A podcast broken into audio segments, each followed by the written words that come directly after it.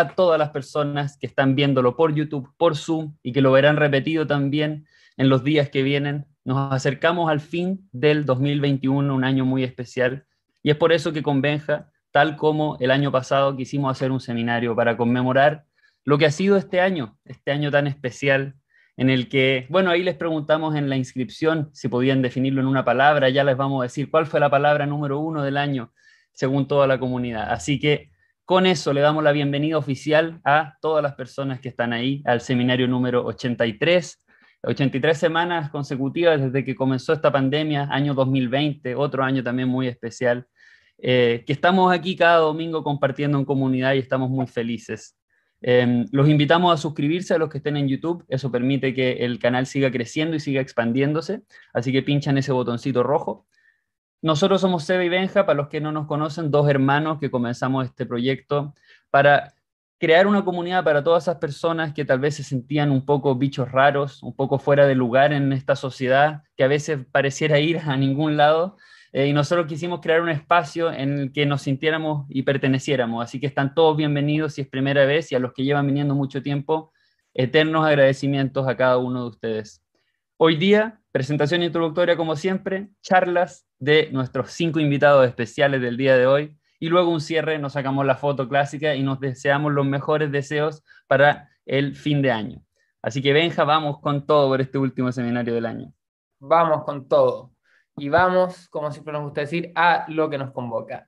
Hoy estamos muy, pero muy felices realmente desde el fondo de nuestros corazones de introducir este seminario fascinante que se titula El fin del 2021, junto a grandísimos invitados e invitadas que ya les vamos a presentar eh, a continuación en unos minutos. Pero antes vamos a partir esta presentación introductoria con una pequeña reflexión que hicimos. Entonces, vamos a decir que hace exactamente un año estábamos aquí en este mismo lugar haciendo el seminario especial para cerrar el año 2020. Un año que nos removió el piso a todos, sin importar dónde estábamos o qué estábamos haciendo, porque marcó el inicio de esta famosa pandemia. Ese año 2020, claro que marcó el inicio de la famosa pandemia y la introducción de este bicho, de este COVID-19 a nuestras vidas, pero que al mismo tiempo marcó realmente el inicio de una nueva era que representa la llegada de la nueva humanidad a la Tierra. El año pasado fue uno de remover mucha tierra, mucho sedimento en todos los ámbitos, desde nuestro trabajo hasta nuestras relaciones familiares, el hogar, hasta nuestra relación con la naturaleza. Y en un sentido más profundo nos hizo cuestionar de sobremanera qué es lo que estamos haciendo en esta tierra y si el estilo de vida que llevo o que llevaba me conduce o me conducía realmente a ser ese ser que de verdad quiero ser.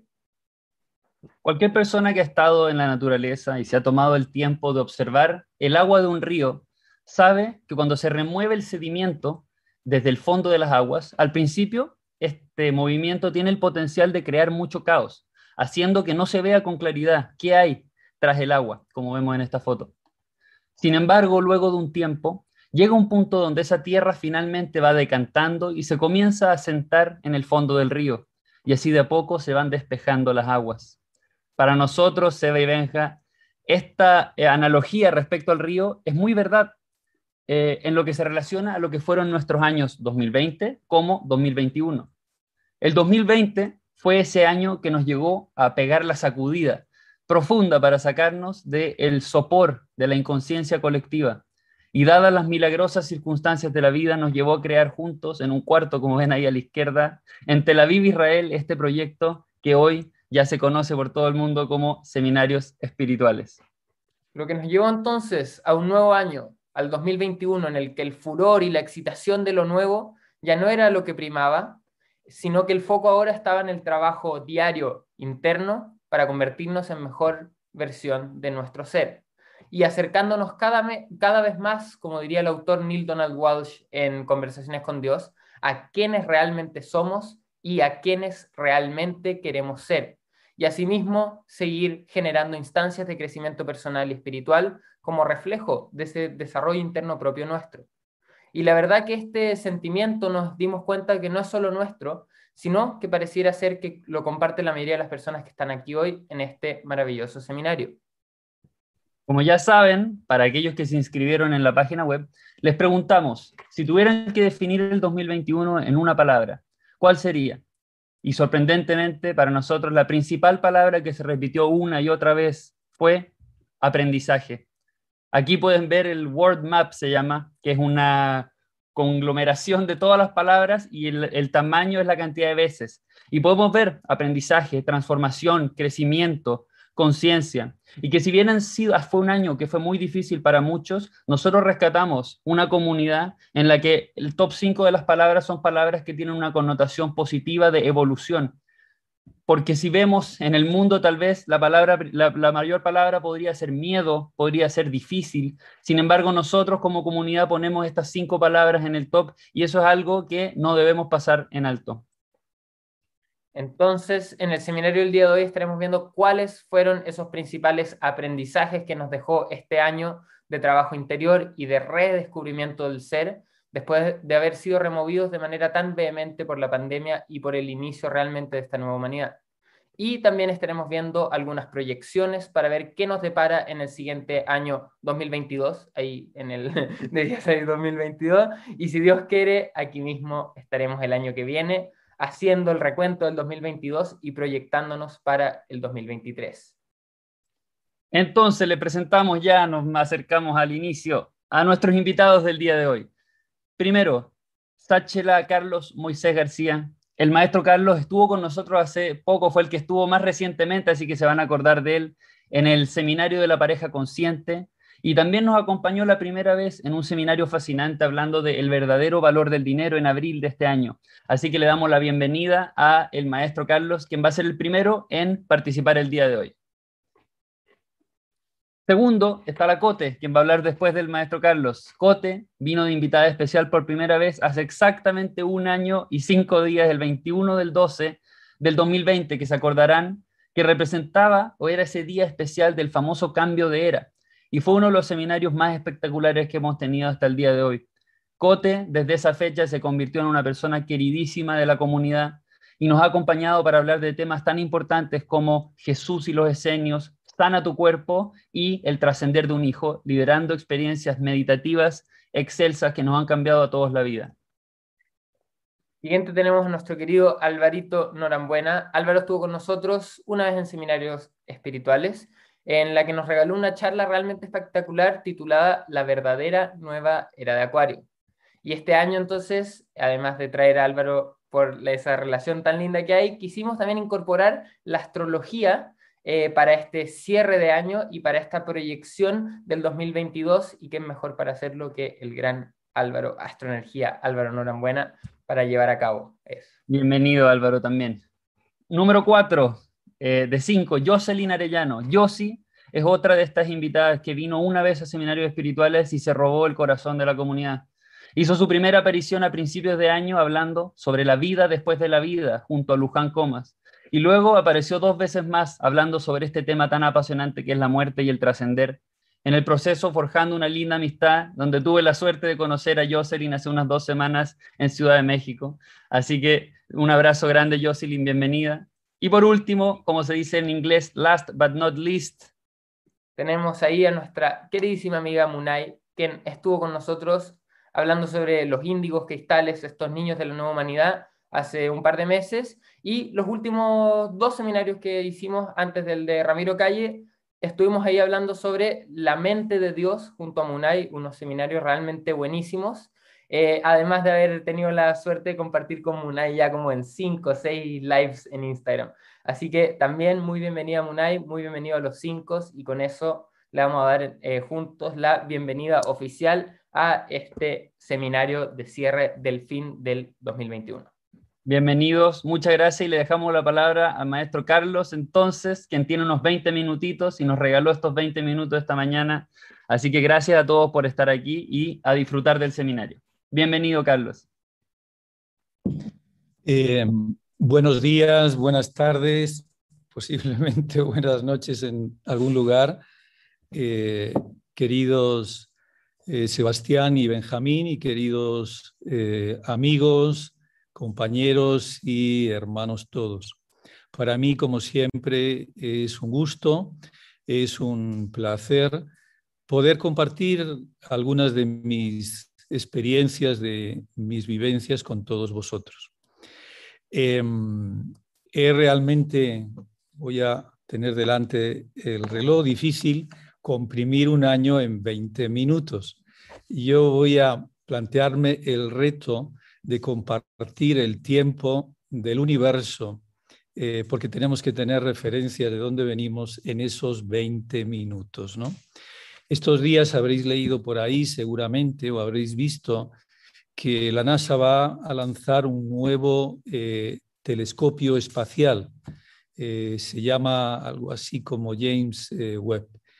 Em, Hago la referencia porque cuando fue lanzado el primer telescopio espacial hace más de 20 años, eh, se fue viendo en base a la información que llegaba del espacio eh, una serie de cosas desconocidas, ¿no? Se consiguió descubrir la edad del universo cercana a los 14 mil millones de años, eh, la composición de las galaxias, de las estrellas, una serie de cosas muy interesantes. ¿no? La ciencia en, este tiempo va a marcar una pauta ¿no? para comprender mejor la esencia y la espiritualidad. El caso es que eh, supimos, ¿no? por ejemplo, que nuestra galaxia, la Vía Láctea, tenía eh, 100.000 millones de estrellas, ¿no? que es una barbaridad. Yo no sé si alguno ha contado alguna vez hasta 100.000 millones, pero nos llevaría muchísimo tiempo. ¿no? Nuestra galaxia es reducida, es pequeñita en comparación con otras galaxias que son eh, hasta 100 veces eh, mayores. ¿no? Lo que también nos hizo saber el Hubble que nuestro universo está ya envejecido. Eh, eh, nuestra galaxia genera por año una estrella de 100.000 millones. Eso quiere decir que nosotros si quisiéramos renovar nuestra galaxia, necesitaríamos 100.000 millones de años, que no casa con la edad del universo. ¿no? Eso quiere decir que nuestro universo eh, se está agotando para nuestro tiempo eso no es importante, pero para el tiempo del universo sí. Eh, sabemos también que el universo está fundamentalmente vacío, ¿no? Y que nació de un gran vacío de la nada en una supuesta eh, explosión, ¿no? Hace eso unos 14 mil millones de años, ¿no? La realidad, la realidad es que eh, desde esa perspectiva podemos darnos cuenta de que no somos prácticamente nada en nuestra referencia de espacio y tiempo con respecto a la del, a la del universo. Ahí eh, me viene a la mente ¿no? Eh, algunas ideas de mi parangurú, el maestro, de mi maestro, el maestro José Manuel Estrada, que el siglo pasado hizo algunas, planteó algunas premisas, algunas ideas sobre el universo y Dios. ¿no? Y él eh, dijo, eh, Dios es el universo que vemos y palpamos de manera manifestada. Dios es el conjunto de leyes que rigen el universo que vemos y palpamos.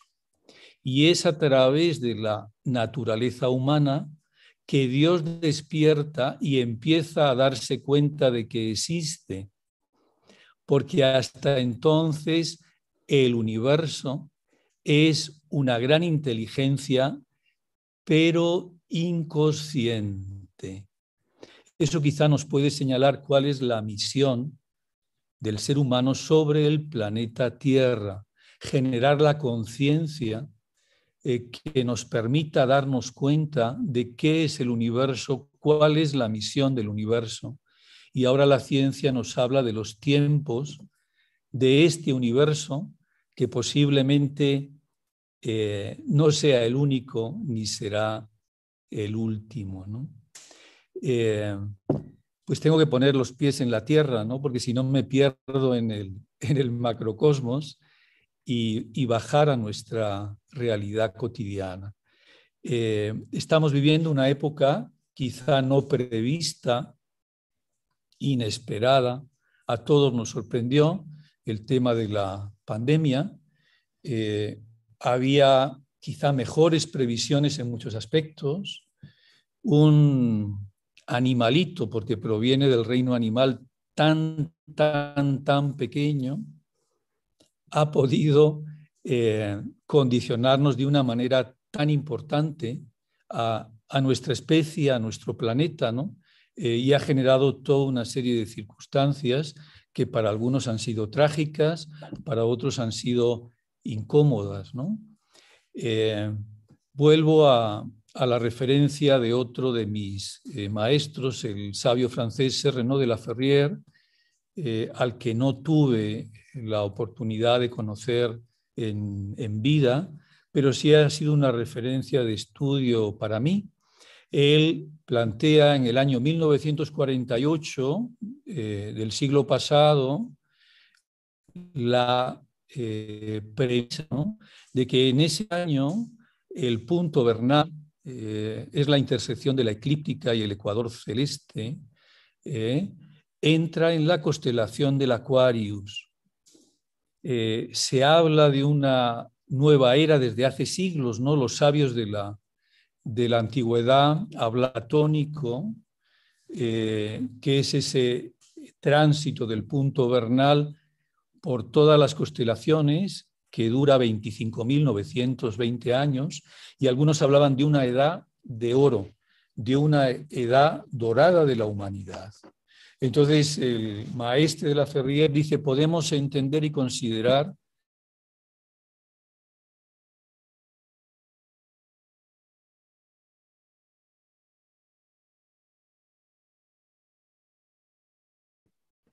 Parece que perdimos el internet del, del, maestro Carlos, así que vamos a esperar un segundito.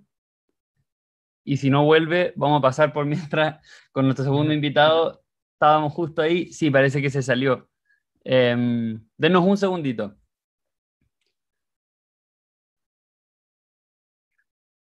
Estas cosas pasan. Igual estaba levemente previsto, sabíamos que el internet donde está eh, Carlos no era el mejor, así que estábamos ahí más o menos listos para, para, que sucediera eso. Vamos a esperar un minutito a ver si vuelve a entrar el maestro Carlos y si no, vamos a ir directo Cote para ver si ahí te ya, ya empiezas a, prepararte. A calentar motores. Exacto, a calentar motores. Sí, parece que. Que falleció. Ahí está, ahí está, a ver, eh, ahí está, A ver, Vamos a activar el audio. Ahí. Eh, disculpas, ¿me escuchan bien ahora? Sí, sí. Ahora sí, volvimos, volvimos, bien. regresé del vacío. Eh, una disculpa, estamos en, un Arran, en el Arran del hermano mayor en Umécuaro, en México, en la sierra de Michoacán, y la señal es inestable, ¿no? Entonces a veces ocurre esto, se va la señal y se corta la, comunicación. Bueno, tengo que aprovechar que me queda poco tiempo. Les estaba eh, mencionando ¿no? esa premisa del sabio francés Renaud de la Ferrière de que podíamos, eh, las visiones sobre el comienzo de la era del Acuarios pueden ser un poco diferentes o relativas, no muy distanciadas en el tiempo, ¿no? que estábamos entrando realmente en la era del Acuarios, ¿no? Por las características de la constelación del Acuarios, del signo del Acuarios, se habla, es quizá la, la figura eh, más importante de todas las constelaciones, ¿no? De el aguador que derrama el cántaro de la sabiduría sobre el planeta Tierra. Eh, obviamente que hay otros aspectos que tienen que ver con Aquarius, como el conocimiento, la ciencia, la tecnología. En el tránsito de Piscis a Aquarius fuimos viendo cómo cambió el pensamiento dominante humano. El pensamiento dominante en la era pasada, la era de Piscis, la era marcada por la venida de Jesús de Nazaret, eh, de Jesucristo, eh, estuvo marcada por un pensamiento mítico, mágico, ¿no? el de la fe, el de la creencia, que también tiene aspectos muy importantes, pero condicionó mucho a la humanidad. Además, los dos peces en la simbología de Piscis están enfrentados, uno mira para un lado, otro para otro lado. La polaridad natural estaba como enfrentada en todos los aspectos. ¿no? Acuarios trae esas dos ondas del agua viva, del agua que viene del cielo, que representa la sabiduría.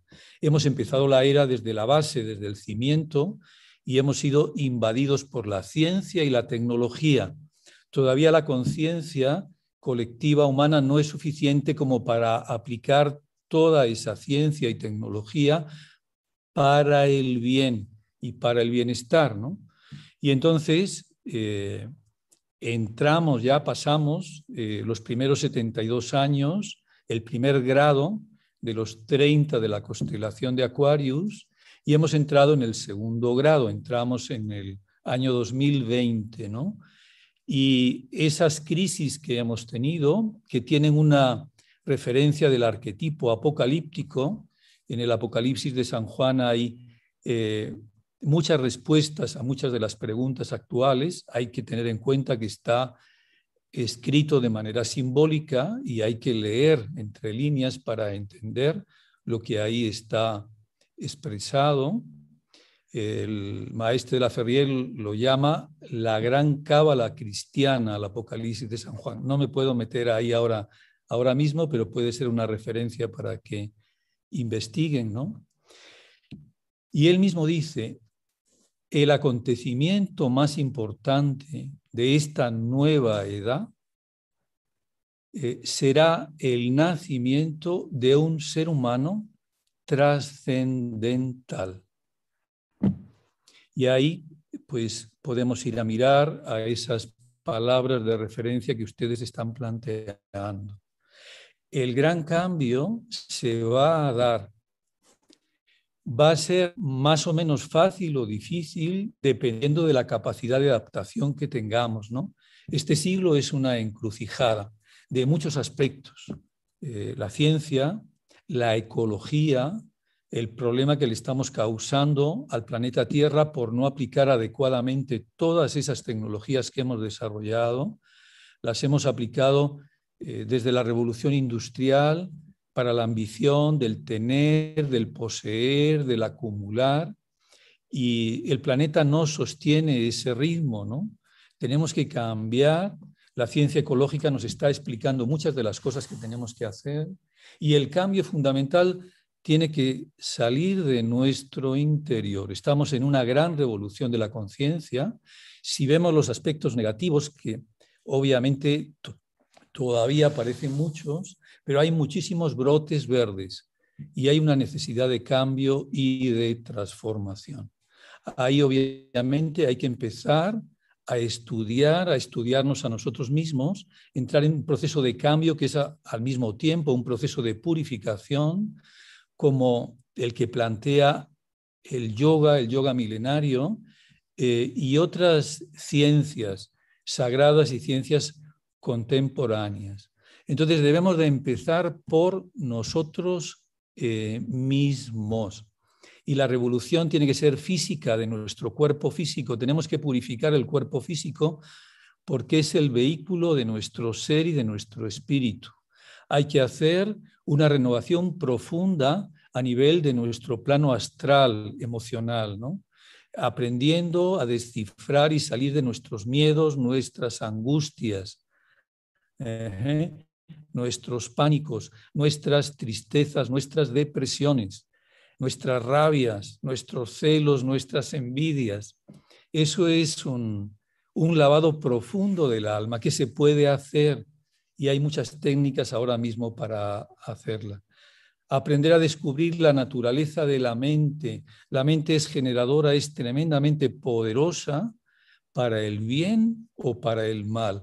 En la medida que nosotros estemos centrados, purificados, conectados y con un ideal elevado de vida, la mente humana es tremendamente poderosa y lo vamos a ver en los próximos siglos y a lo largo de los dos mil y pico años de la era del Acuarios.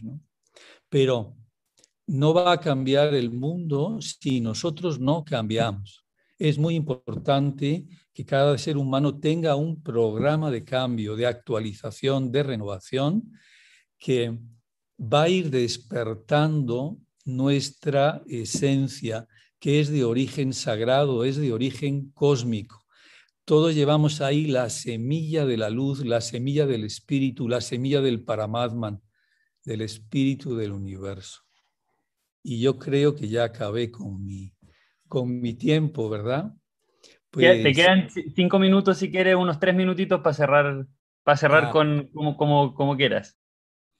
Bueno, pues eh, no tenía previsto ningún cierre, pero el, cierre que me gusta, ¿no? que me agrada, siempre es plantear puntos de encuentro, puntos de unión, trabajo colectivo.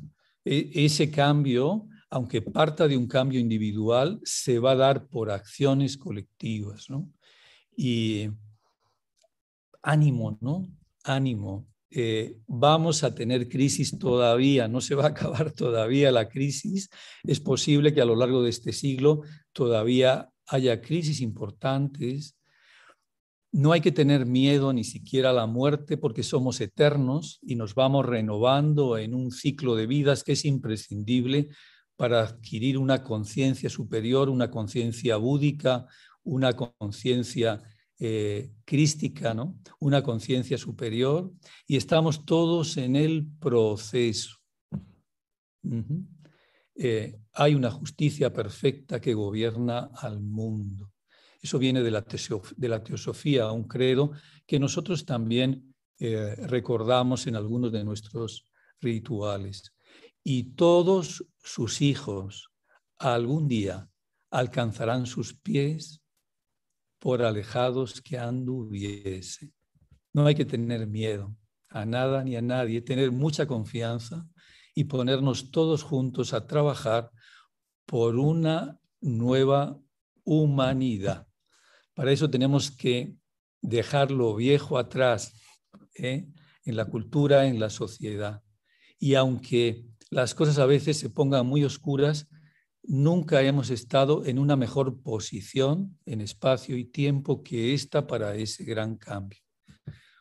Un gran abrazo para, para todos eh, y vamos adelante, juntos lo podemos conseguir. Muchas gracias por la oportunidad.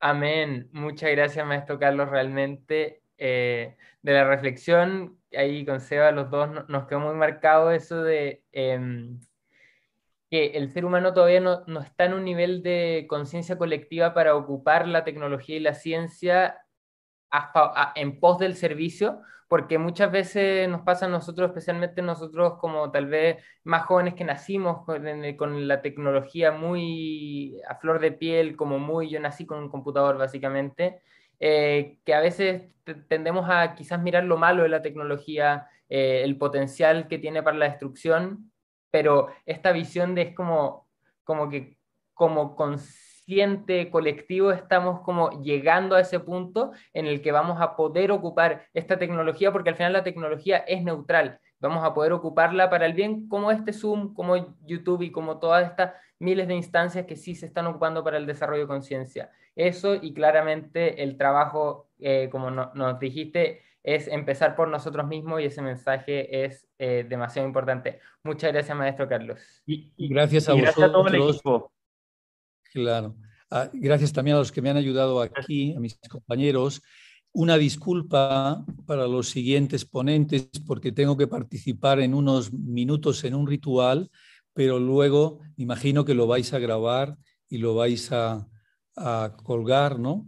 Eh, y lo veré con mucha atención y con mucho respeto también hacia ellos y hacia vosotros. Un, un, abrazo enorme. Voy a quedar unos poquitos minutos nada más. Gracias. Gracias de corazón. Como decimos, reiteramos la gracia a todo el equipo que está con Carlos, que por lo general al final se suman, pero sabemos que están ahí tras bambalinas, a Linda, a Luis y a todos los que están ahí, eh, agradecidos del trabajo de comunidad que hace posible todo esto. con eso vamos a pasar a nuestra segunda invitada del día de hoy, Constanza Cote Yuneman, eh, a quien estamos con ansias de conocer en persona, pero por mientras el Zoom va a tener que ser suficiente para todos. Estamos aquí, eh, en, saludamos a los que están en YouTube, también les damos las gracias. Se siente muy rico este seminario y qué mejor que recibirte a ti, Cote, ahora. Bienvenidísima a el seminario fin del 2021. Ay, Seba, Benja, gracias. No puedo creer que todavía no nos conozcamos en vivo y en directo. Los tengo tan presente en mi corazón que es impresionante esto de la tecnología, sí. Ya nos vamos a poder abrazar ahí. Estoy segura que voy a sentir lo mismo que siento la distancia, porque ha sido muy potente el trabajo que ustedes han hecho y se han abierto tanto a la comunidad, se han mostrado tal cuales son, que en realidad eh, hay una intimidad aquí, hay un, un conocimiento profundo de las almitas que portan. Gracias. Bueno, agradecer al maestro Carlos ahí, precioso lo que dijo, muy cierto, muy profundo, y sí, el camino sigue siendo hacia adentro, y, es mejor hacerlo en compañía, así que gracias también a todas las personas que están aquí conectadas. Mira, 400 y tanto, no veo nada si lo antiguo. 400 ya. Entonces, ¿cuál es el plan de hoy? Es canalizar en vivo. Eso es lo que quiero yo aportar no sé cómo me va a ir con el canal porque, bueno, venimos de las fiestas de Navidad, he comido mucho, así que no sé cómo está el cuerpito. Pero lo que vamos a hacer es una pequeña meditación de conexión para que me ayuden a abrir canal y todos abrimos el canal, así se amplifica la señal y vemos qué nos quieren decir, quién quiere hablar hoy día, quién de todos los maestros y maestras quiera ayudarnos en este momento, así que vamos. Pongámonos cómodos. ¿Se escucha bien el sonido? Ya. Entonces pongan una posición cómoda, el cuerpito apoyado si es que tienen cansancio en la espalda y vamos alineando nuestro centro, el centro del cuerpo, bajamos un poquito el mentón para estirar aquí la zona del cuello, que quede libre la garganta para respirar y la parte del sacro un poquito llevándolo hacia el piso para suavizar la zona lumbar y que los órganos interiores se puedan relajar, puedan entrar en la cavidad abdominal suavemente. Cerramos los ojos para sentirnos y vamos a estar respirando, disfrutando de la respiración, dejando que los pensamientos circulen, pero no resuelvo nada, solo soy un cuerpo que respira, cada vez que exhalamos, relajamos. Cada vez que inhalamos, nos vitalizamos. Dejamos que entre lo nuevo en la inhalación y soltamos lo viejo en la exhalación, liberando el cuerpo.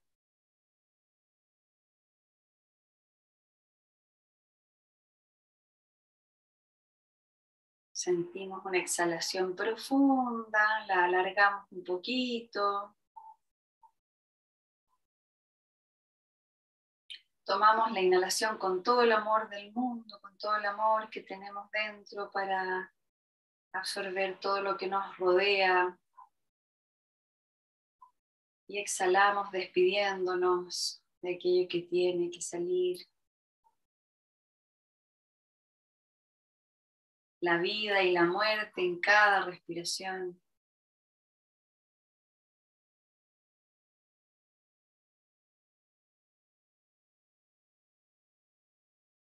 Vamos a conectar al corazón, llevamos la conciencia al corazón, imaginamos que inhalamos desde los homóplatos y exhalamos hacia el pecho, abriendo ese conducto de forma primero horizontal.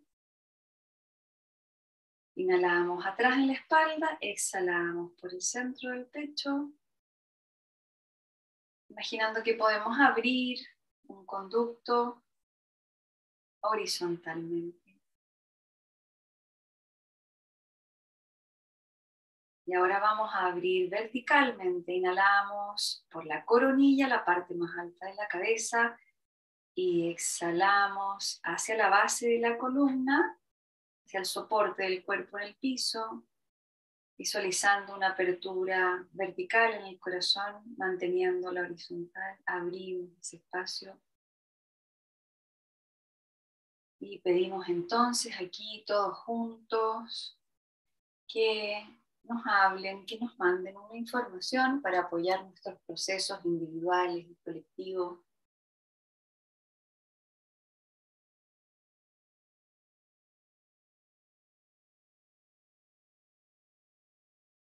Va, a hablar mi guía. Yo esperaba que, bueno, ok, sin, sin juicio ¿ok? Hablo en nombre de todos los guías que sostienen el camino evolutivo de todos los participantes, conscientes o inconscientes del planeta. Mantengo la luz, mantenemos la luz, están hablando en coro, ahora están todos hablando. Mantenemos la luz y la guía de forma chispeante y alegre, que muchas veces resulta un idioma desconocido dentro de tanta congoja, tanta pesadumbre, tanto pasado que mantiene al humano en un estado de competencia interior. Somos los guías que llevamos alegremente la resolución de la forma en su estado inicial. Ustedes sobre la tierra, caminando sus pasos, muchas veces cansados y, otra vez, y otras veces muy desatendidos, contienen el pasado, el presente y el destino del planeta. Ustedes son el gran libro sagrado criaturas maravillosas, formuladas desde el silencio de la oportunidad, única oportunidad de Dios sobre la forma. Ustedes son el destino.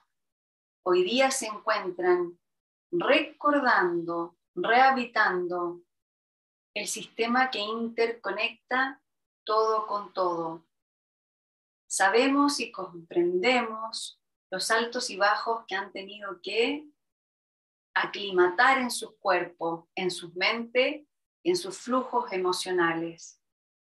Hemos acompañado a cada uno de estos eventos de forma muchas veces silenciosa, pero sabemos y entendemos que prontamente la unión entre todas las capas que sostienen a un humano serán cada vez más dúctiles,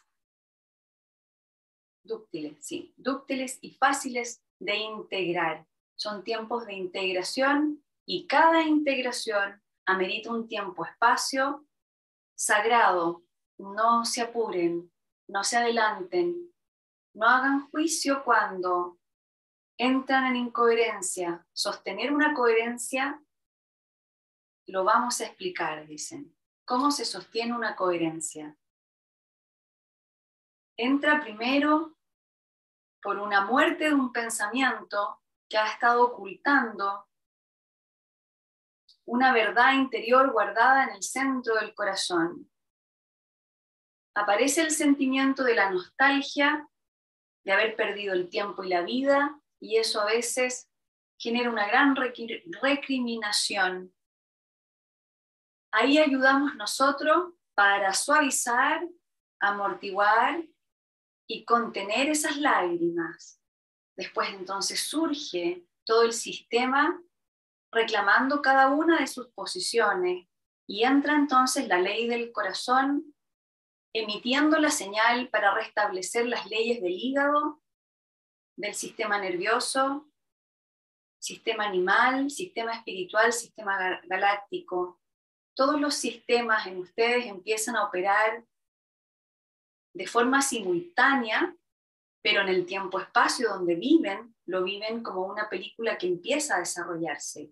Ahí estamos nosotros, instalando cada escenario, haciendo cada encuentro necesario, las conversaciones que tienen entre ustedes, los encuentros íntimos y de corazón, los desacuerdos, las incomprensiones también, los desconcierto. Y cuando entonces llegan al final de un proceso, descansan un momento y luego siguen al otro. Son tiempos intensos de trabajo, de aprendizaje, de comprensión para poder abrir la compasión en el proceso evolutivo del humano. Lo que hoy pedimos es que mantengan la paciencia al día, mantengan la contemplación de sus propios procesos para que vayan profundizando en la sutileza de cada uno de estos movimientos. Estamos aquí y ahora. Huestes de arcángeles y ángeles trabajan con nosotros, sosteniendo hebras invisibles y muchas veces visibles. Trabajamos de día y de noche, porque para nosotros es nuestro momento, lo hemos esperado por siglos. Perdón, me emocioné porque apareció una imagen muy preciosa, ya se las relato.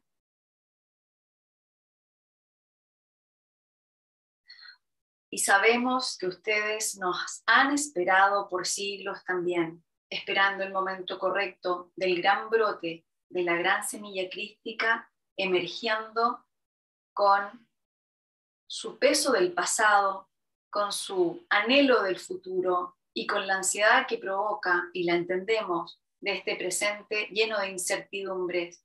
El destino está en ustedes y el destino lo deciden ustedes nosotros colaboramos dentro del espacio de la esperanza, de la energía, del amor incondicional, de los colores y los tonos que cada uno necesita en su particularidad álmica, en su esencia única, como una partícula amada y rezada y siempre contemplada por la Madre Tierra. Son tiempos de encuentro en el centro del corazón, y ese encuentro lleva a este proceso glorioso de la conciencia. Saberse responsable del destino de un planeta es muchas veces un trabajo pesado a sostener en el cotidiano. Nuestra propuesta es que tengan instancias, solo instancias, de poder divino en el cotidiano y en el resto de los tiempos, emerger alegremente al quehacer de la construcción del día a día. Sacralizar el evento que, que convoca a todos en un encuentro amoroso y sincero donde la intimidad individual es prioridad. Establecer espacios de conversación interior para que nosotros en nuestro trabajo con la individuación podamos colaborar abiertamente, sin interferencia. Estamos conscientes de los procesos que ya emergieron como futuros peligrosos para la Tierra y para todos, para todo lo que contiene el gran sistema. Trabajamos también en deshacer y desmantelar esas fuerzas opositoras a la vida que, se, que emergen desde el miedo y desde la desconfianza. También estamos ahí, trabajando y limpiando. A veces tenemos muchísima colaboración de ustedes, otorgándonos la posibilidad de acompañarnos con el cuerpo físico, purgando. Damos las gracias a todos aquellos que han acompañado desde las enfermedades físicas este gran proceso de digestión. Estarán bien prontamente, a cada uno se le ha pedido una colaboración y a cada uno ha contestado positivamente con el corazón abierto y agradecemos esa disposición. Somos un solo cuerpo que trabaja en pos de la luz porque la recordamos y la mantenemos en su estado inicial eternamente. Estamos agradecidos del compromiso de cada uno de ustedes de todas las manifestaciones otorgadas en la forma que han hecho para volver coherente el viaje que anhelan desde que pusieron un estado vibracional en la Tierra. Cada uno está recordando por qué entró a, este, a esta dimensión en este planeta y por qué ha entregado, perdón, y por qué ha entregado cada una de sus, cada uno de sus momentos. Estamos amando permanentemente la entrega y devoción de cada uno de sus, de sus experiencias. Los amamos.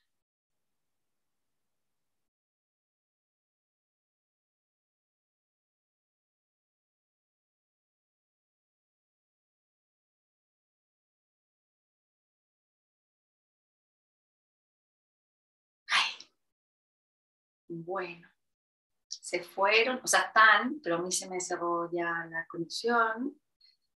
Eh, no sabía que iban a hablar los guías, yo me imaginé que venía el Maestro Jesús.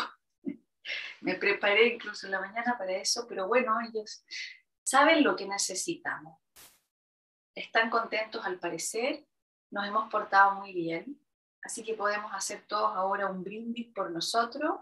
No sé cuánto tiempo pasó, mis queridos Seba y Benja, salud por la vida, salud porque podemos abrir el corazón todos los días un poco más. Y tomen agua porque aquí canalizamos todo. Sentí el canal gigante y la conexión de cada uno de ustedes. Y para los que no saben, yo sé que aquí hay muchos ya que saben porque lo hacen a diario, pero cuando se genera una conexión canal, el campo vibra un poquito más y nos deshidratamos, tendemos a deshidratarnos. Así que tomar agüita para que puedan seguir disfrutando del domingo. Benja, Seba, yo quiero agradecer desde mi humanidad el trabajo que ustedes hacen, las personas que son y la comunidad que han conectado. Gracias, porque estoy segura, porque así lo vivo, que esto es la gran diferencia la comunicación honesta, sincera entre nosotros y la convocatoria. Gracias. Besitos. Gracias, Cote, de corazón. Yo creo que cada, cada uno que está aquí sintió un mensaje individual y al mismo tiempo como colectivo sentimos un gran mensaje. Eh, si hay algo que, que, me hizo, siempre me, me hace llorar, Cote. Eh, que fue el, los remordimientos a veces cuando aparece la incoherencia, eh, que aparecen los remordimientos eh, y, dejar, poder dejar de lado eso, eh, es algo por lo menos que yo, yo anhelo e intenciono, porque en los momentos de coherencia obviamente que hay un júbilo que se siente, pero en los momentos de incoherencia, esa invitación a, a aceptar eh, yo creo que es muy importante, sobre todo en, los tiempos que se vienen. Así que yo te agradezco, Cote. Si quisieras, tienes unos cinco minutos más, o si no, podemos pasar al siguiente como tú quieras, Cote, si tienes un último mensaje que quisieras compartir. Me gustaría hacer una pequeña meditación con el guía de cada uno para que entren un poquito, aprovechando que están todos aquí, súper contentos, hablaron en coro. Yo nunca había hablado, nunca había conectado un coro de guías. Eso es nuevo para mí y es muy emocionante porque se escucha como un coro de ángel muy precioso. Así que vamos a hacer una pequeña conexión con nuestro guía individual. Todos tenemos un doble cuántico, le llamamos ángel de la guarda o también le llamamos ser de luz o eh, también le decimos el yo superior, que sé yo, tantos nombres para esa, esa ley de nosotros del alma que necesita esa lamparita día a día, esa lucecita. Entonces vamos a hacer un pequeño encuentro, cada uno en su casa, en su intimidad, para agradecer a esta compañía que tenemos, a esta gran colaboración. Cerramos los ojitos, vamos a entrar en la posición nuevamente que hicimos al comienzo, respiren profundo y suave.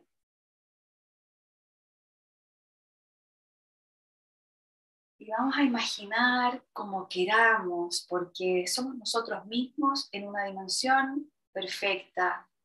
Así que nos imaginamos a nuestro guía al frente de nosotros, siempre está atrás cobijando, ¿no? Pero hoy día vamos a forzar un poquito, vamos a llevarlo al frente de nosotros y nos vamos a imaginar que está sentado, sentada sentadas, porque a veces no tienen ninguna sexualidad, ¿no? Al frente de nosotros. Le ponemos el porte que queramos. Y vamos a inhalar en el centro del corazón y la exhalación va, se va a dirigir hacia el corazón de nuestro guía. Y cuando inhalemos, vamos a tomar la energía del corazón del guía y la vamos a introducir a la nuestra y nos vamos a mantener cosiendo un corazón con el otro un ratito. Inhalo, me conecto con mi corazón. Al exhalar, emito amor hacia mi guía. Inhalo trayendo esa energía de amor de mi guía hacia mí en mi corazón. Y mientras me mantengo haciendo esta respiración, pueden usar la mano si les cuesta visualizar, siguiendo la respiración. Inhalo, conecto con la mano derecha mi corazón y al exhalar llevo entonces la exhalación al corazón del guía. Inhalo, traigo el amor de mi guía a mi corazón. Y ahí repito, yo soy tú, tú eres yo, yo soy tú y tú eres yo. Suave la respiración y el movimiento.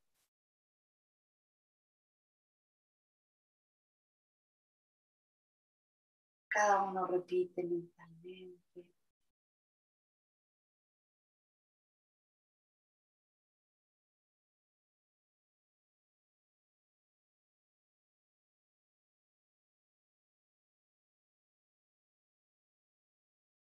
Y juntamos las manos al centro del pecho y inclinamos nuestra frente hacia las manos agradeciendo la intensa labor de nuestros guías.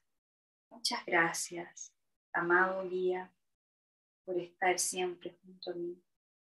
Insistir con muchas ingeniosas señales y muchísimas versiones siempre del mismo amor hacia mí. Muchas gracias y te honro en este espacio.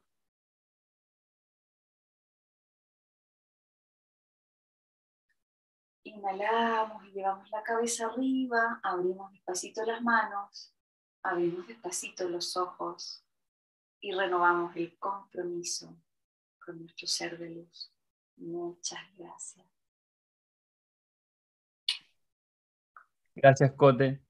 Felicidades por este año que nos entregaste tanto a toda la comunidad, a todas las personas que te, que te escuchamos por todas las redes. Agradecemos el trabajo que haces tanto tú con la Caro, quien estuvo cantando con nosotros. Eh, sabemos que ella hace cierto trabajo invisible ahí detrás de lo que es Cote Juneman.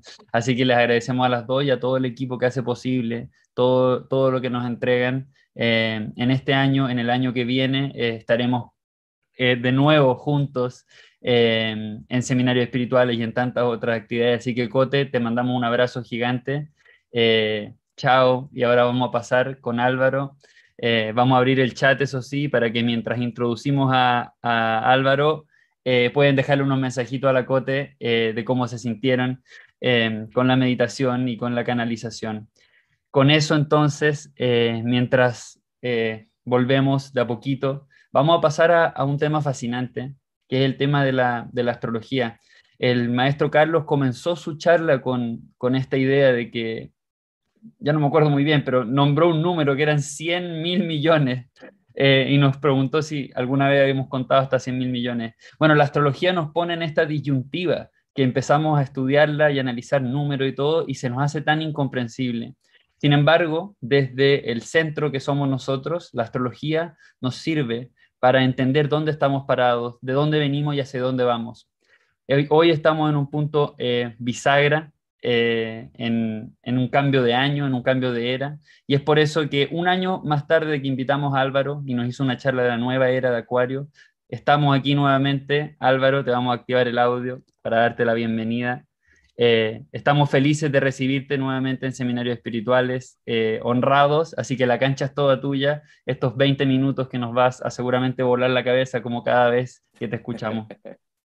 Hola querido Seba, Benja, Primero preguntarles si me escuchan bien, parece que sí. Eh, honrado de estar aquí con ustedes, de verdad es, es un honor estar presente en este cierre de año. Y, resulta muy misteriosa las fuerzas creadoras que nos tienen en sincronía, porque el maestro Carlos partió efectivamente hablando sobre temas también concernientes a las eras, ¿cierto? Habló un poco del año platónico, que son estos 25.900 años, y por lo tanto un poco mm, hablando de este punto donde nos encontramos, ¿cierto? A pesar de que las cosas son cíclicas, eh, precaución con aquello, ya que eh, todo parece que se repite, pero nunca nada es igual.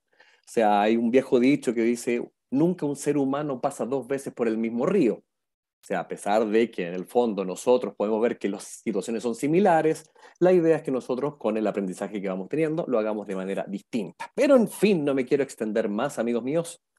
Eh, les traigo básicamente, como decía Seba en este minuto, una reflexión, una reflexión a, la manera que tengo yo usualmente de hacerlo. A veces se sobrecarga de información, así que qué bueno que quede grabado porque lo podrán ver repetidamente, ante lo cual la manera que usualmente lo hago es compartiendo una pequeña presentación, si que ustedes me lo permiten.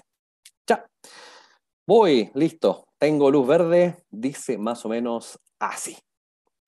Les quiero presentar algo que estuve escribiendo en estos últimos días conocido como el renacer del sol. En una fecha tan em, puntual, ¿cierto? Como es el 25 de diciembre, la Natividad o Navidad, eh, quería un poco llevarlos efectivamente a una reflexión sobre, bueno, ¿qué finalmente se celebra y cuál es el mensaje detrás de todo esto, desde mi interpretación? Quería contarles que una pequeña historia, pequeña historia sobre la celebración del 25 de diciembre, a través de la observación de los astros en la antigüedad. Em, primero, introduciendo este pequeño símbolo que es el Sol en astrología. Si usted ve esta circunferencia, ¿cierto? Con un punto en el centro. Bueno, así le llamamos al Sol en astrología, que ese punto pequeñito al interior representa al individuo, el yo, que es la parte finita, encerrado por esta circunferencia, que es el espíritu la parte infinita, ¿cierto? El yo dentro del espíritu, somos seres infinitos, ¿cierto? Esta es la simbología del sol. Traducido fácilmente, el sol representa en astrología tu esencia, tu conciencia, el quién eres tú. Bien. Y también, efectivamente, este sol lo podemos ir observando, ¿cierto? A través de un pequeño diagrama que alguna vez les compartí, conocido como el analema solar, que aquí lo estamos viendo, que básicamente es tomarle una fotografía al Sol en el tiempo que usted estime conveniente, en un periodo cíclico conocido como año solar o un año cronológico. ¿Qué es lo que sucede, amiguitos míos? El Sol entonces en su recorrido va descendiendo hasta llegar a su punto más bajo. Punto más bajo desde la observación terrestre, ¿cierto? No sé si se logró apreciar, no sé si está muy chiquitito, pero bien, el sol en el punto más bajo declara lo que nosotros conocemos como solsticio de invierno. Sobre todo en el hemisferio norte, es una época donde se inician los fríos, ¿cierto? Este 21 de diciembre, que representaba algo muy importante en las antiguas civilizaciones. Representaba el momento donde aparentemente este astro, que es el sol, el garante de nuestra vida, el que nos entregaba efectivamente toda la posibilidad de la existencia de la vida en nuestra Tierra se encontraba en su punto más bajo. Es decir, no seguía moviéndose como lo hace usualmente durante el año. Llegando a este punto más bajo, el día 21, fíjese, mis queridos amigos, que en la observación de la antigüedad, este sol se detenía el día 22, el día 23 de diciembre e incluso el 24. Estos tres días, aparentemente el Sol quedaba en una situación inerte, sin movimiento. Recién el día 25 parecía volver y adelantaba un par de grados hacia el norte, donde los antiguos intuían que se trataba de un renacimiento de este Sol. Por fin el Sol había vuelto al movimiento. En la simbología, esta observación se produce en las inmediaciones de la constelación Cruz o Crox, por eso que en la metáfora podíamos entender que el sol el 21 muere y al tercer día resucita. Muere en la cruz y resucita al tercer día. Nos damos cuenta en el fondo que esta observación analógica la mantienen distintas civilizaciones de la antigüedad transmitiendo ese mismo mensaje. Porque el Sol, en su aparente muerte desde el hemisferio norte, traía esta situación un poco estéril de la naturaleza, arreciaba los fríos, los inviernos, entonces la celebración del nacimiento del Sol era importantísima. 25 de diciembre el Sol vuelve a nacer. Eso es un poco lo que se celebra en la Natividad o Navidad, ¿cierto? Ahora bien, esta misma observación, visto desde otra perspectiva, todos conocen la constelación de Orión, yo cuando era más chiquitito me gustaba, era la única constelación que yo sabía ver en el cielo, este pequeño arquero que en realidad era el guerrero de Orión, con ese famoso cinturón, ¿cierto?, en el centro, que en la actualidad conocemos como las Tres Marías, ¿cierto? Hay un poco más detallado a la derecha. Pues bien, sucede una curiosidad. El mismo 25 de diciembre, el cinturón de Orión, se produce una alineación con la estrella más luminosa del cielo nocturno, conocida como Sirio, que marca el momento y el lugar preciso donde va a amanecer el sol el día 25 de diciembre. Por lo tanto, en las distintas analogías de la antigüedad, estas tres estrellas, que en la actualidad se conocen como las tres Marías, en la antigüedad se llamaban los tres reyes. Por lo tanto, como reflexión, se dice que los tres reyes siguieron la estrella más luminosa que anunciaba el nacimiento del Salvador. Yo sé que usted en la cabeza ya tiene esa analogía un poco traducida. Esto es un tema, finalmente es pura observación, como bien lo decía Seba, es observación desde el punto de vista terrestre hacia lo que pasa en los astros finalmente. Paréntesis al respecto. Pareciera que lo que sucede allá afuera no tuviera repercusión con nosotros. Ojo, que lo que sucede afuera es reflejo de lo que está dentro de nosotros y viceversa, ¿ya? Ojo. Por lo tanto, incluso quien aporta esta historia es que usted conoce las 12 constelaciones zodiacales, los 12 apóstoles, ¿ya? Donde incluso este evento del 25 de diciembre está enmarcado en la cercanía de la constelación de Virgo, la Virgen, ¿cierto? Que simbolizada astrológicamente tiene esa misma simbología ahí a la izquierda, pareciera una letra M, y de ahí vienen los distintos nombres de las madres de los Mesías solares. María, madre de Jesús, Mary, madre de Horus, Maya, madre de Buda, la M está presente por la cercanía con la constelación de Virgo, Virgen. Ok, entonces, ¿qué es lo entretenido de todo esto? Que esta observación ha estado dada desde la antigüedad. Les voy a traer un par de ejemplos solamente, ¿ya? Mesías solares, esto va a estar ahí respaldado para que usted lo vea, como por ejemplo Krishna, ¿cierto? Tenemos también a Horus, tenemos la historia de Dionisio o Mitra, que tienen ciertas similitudes, como por ejemplo nacidos un 25 de diciembre, ¿cierto? Nacidos de una virgen, usualmente con letra M. Em, muchos tienen que ver con muerto y al tercer día resucitado, y son historias que se van repitiendo finalmente del folclore ancestral. ¿A qué me refiero con esto? Que los mesías solares tienen y guardan estrecha relación con la metáfora o la fábula generada a través de la misma observación del sol en el solsticio de invierno, que al tercer día, una vez aparentemente muerto, resucita este sol. Y de ahí se han configurado las fábulas que nos llevan a pensar que este día de Navidad es el nacimiento del dios sol, ¿cierto? Y todos los mesías solares han acompañado esta historia, convengamos que los distintos mesías solares también tienen distintos tiempos ¿cierto? Donde vinieron a nuestro mundo, encarnaron. Ante lo cual, y por eso quiero ir rápido, porque quiero reservarme un poco el tiempo a la reflexión, tenemos también un par más, por si usted quiere averiguar, siempre digo lo mismo con mis queridos estudiantes, no me crea, averígüelo, ¿cierto? No me crea, la información está ahí aprovechando la famosa era de Acuario que el maestro Carlos ya nos introdujo maravillosamente. Incluso Zaratustra está por ahí, Buda, Jesús claramente, Jesús el maestro, el último de los grandes mesías solares, también el último gran avatar de la era de Pisces, que ya introduciré en un ratito más. Por lo tanto, nos cuentan esta misma historia. Se produce un momento cíclico de una vez al año donde tenemos la oportunidad de entender que nuestro sol renace. Pero mantenga en la vista, mis queridos amigos, que el sol representa a tu yo, tu esencia pura. ¿A qué me refiero con esto? hubo mesías solares también por eras, en otro seminario que estuve con mis queridos amigos hablamos de los avatares de las eras. Sin embargo, estos son los mesías solares también que llegaron en distintas eras astrológicas, también como nos introdujo el maestro Carlos. Como por ejemplo la primera que tenemos ahí a Krishna, ¿cierto? Muchos conocerán De hecho, de ahí aparece un poco la película Avatar por el color azul de Krishna, ¿cierto? En la era de Tauro, donde Krishna tenía que ver con la naturaleza, todo lo concerniente a Tauro, que es la consolidación de ciudades sobre territorio fértil, ¿cierto? Este avatar de alguna manera nos trae información para cada momento, porque es preciso para la humanidad tener esta guía. Luego avanzamos a una época un poco más dura, porque estamos hablando de la era de Aries, justamente antes del nacimiento del Cristo.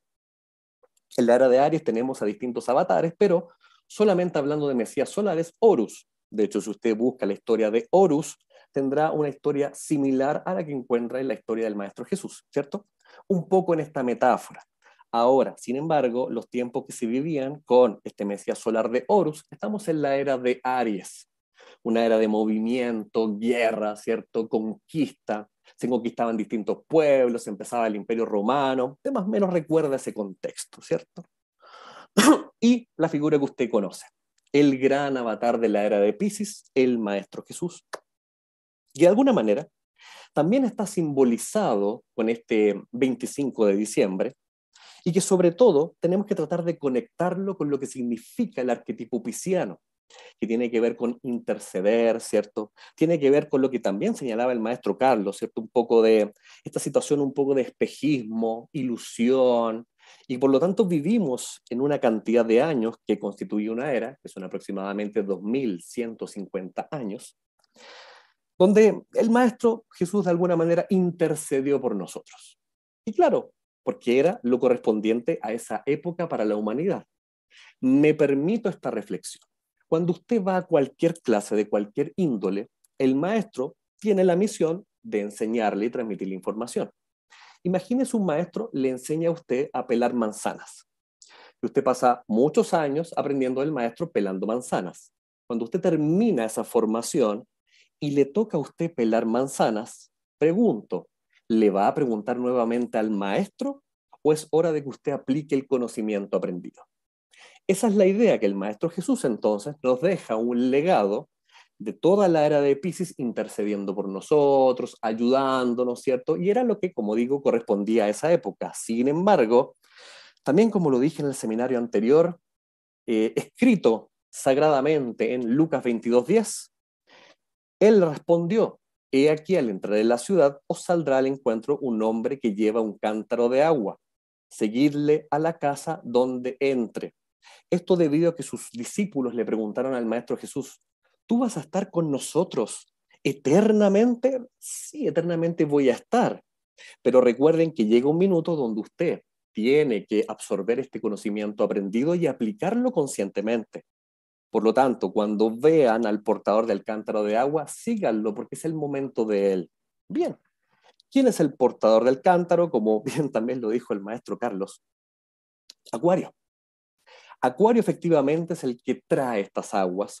Y estas aguas son, bueno, aguas también, como se decía, traen tecnología, traen innovación, traen futurismo, revolución, pero también el gran concepto de Acuario tiene que ver con tribu, comunidad. Sin embargo, y aquí rescato una frase de nuestra amiga Cote, que también escuché atentamente la exposición y le agradecí mucho, qué precioso eh, eh, jornada que estamos teniendo. Ustedes son el libro sagrado, dijo Cote recién. Es decir, lo que pasa con Acuario es que a veces olvidamos un concepto que es primordial. El concepto que es primordial es entender nuestra individualidad en esta semilla creadora para recién desde ahí ser un aporte para la comunidad. Ya que a veces se nos olvida la primera parte y solamente entendemos por Acuario la necesidad de ser un aporte para la comunidad no es el camino. Reconozcamos primero, y es algo que suelo transmitir, uno no puede dar lo que no tiene. ¿Cómo voy a querer hacer un aporte a la comunidad si primero no trabajo eso dentro de mí? La era de Acuario, entonces, tiene que ver con poner de manifiesto las enseñanzas del Maestro Jesús. Es hora entonces de que nos hagamos cargo nosotros. Somos nosotros los portadores trascendentes del cambio que viene, nace de tu interior, o como también dice esto muchas más veces en las escrituras, voy a citar una solamente, porque a los que antes conoció también los predestinó para que fueran hechos conformes a la imagen de su Hijo. para que Él sea primogénito entre muchos hermanos. O lo cual, dicho de otra manera, en el Génesis, estamos hechos a imagen y semejanza. Imagen y semejanza de Dios. Por lo tanto, no cabría la posibilidad de pensar que todos ustedes y todos nosotros somos dioses en potencia, aprendiendo de grandes maestros, pero de donde ya es hora de generar los cambios trascendentes que queremos ver afuera en la vida. Es decir, el sol, por lo tanto, como les transmitía en astrología, tiene que ver con esencia, conciencia, efectivamente. Y esa esencia es un Dios en potencia de cada uno de ustedes. ¿A qué voy entonces con el 2021? Siento que este año 2021, a través de los grandes avances de la tecnología y la ciencia, pero también, como dijo nuestro querido maestro Carlos, quizás todavía estamos en los primeros, en el primer grado de la era de Acuario, los primeros 72 años, donde no sabemos qué hacer con tanta tecnología y seguimos esperando que alguien interceda por nosotros. Y este 2021 tuvo como mucha reflexión esa esperanza de que llegue una cura externa, de que pueda llegar la sanación externa, de que pueda llegar, no sé, un gobierno que ahora por fin me represente externo, ajeno a ti. Y donde finalmente lo quiero comparar con cuál será entonces el cambio más trascendente si uno se lo pregunta. Si quiero un cambio en salud, ¿esperaré la sanación externa o veré mayor transformación cuando yo empiezo a tomar las riendas de mi vida? Lo mismo que decía Cota hace un rato. O pensaré, si yo quiero que alguien me represente en mi vida, pregúntese usted cuántas veces estos cambios externos de verdad hicieron un cambio profundo en tu vida versus los cambios que tú has propuesto en tu vida como hábitos distintos, conscientes, saludables. Simplemente compare y tendrá la respuesta inmediatamente. Por lo tanto, en esta era de Acuario, en este nuevo nacer de los Mesías solares, para mí fue una ocasión de eh, mucha reflexión, les confieso, fue un, momento bien introspectivo este 24 en la noche, 25, porque es el renacer del sol y el renacer, por lo tanto, de la oportunidad que todos nosotros, dioses en potencia, tenemos de integrar conscientemente qué es lo que nos pasa, qué es lo que queremos trabajar, cuál es el cambio consciente que yo quiero poner en mi vida, para luego el mañana será simplemente una consecuencia de lo que plantemos hoy como semilla. Les dejo este pequeño legado finalmente, contarles que el Sol, astro más relevante en la astrología, disculpen un poquito, está desde la observación terrestre, siempre conectado, incluso con la Luna, que es la, nuestra madre, ¿cierto?, que nos acoge. Y quiero introducirles un concepto muy breve, conocido como nodos.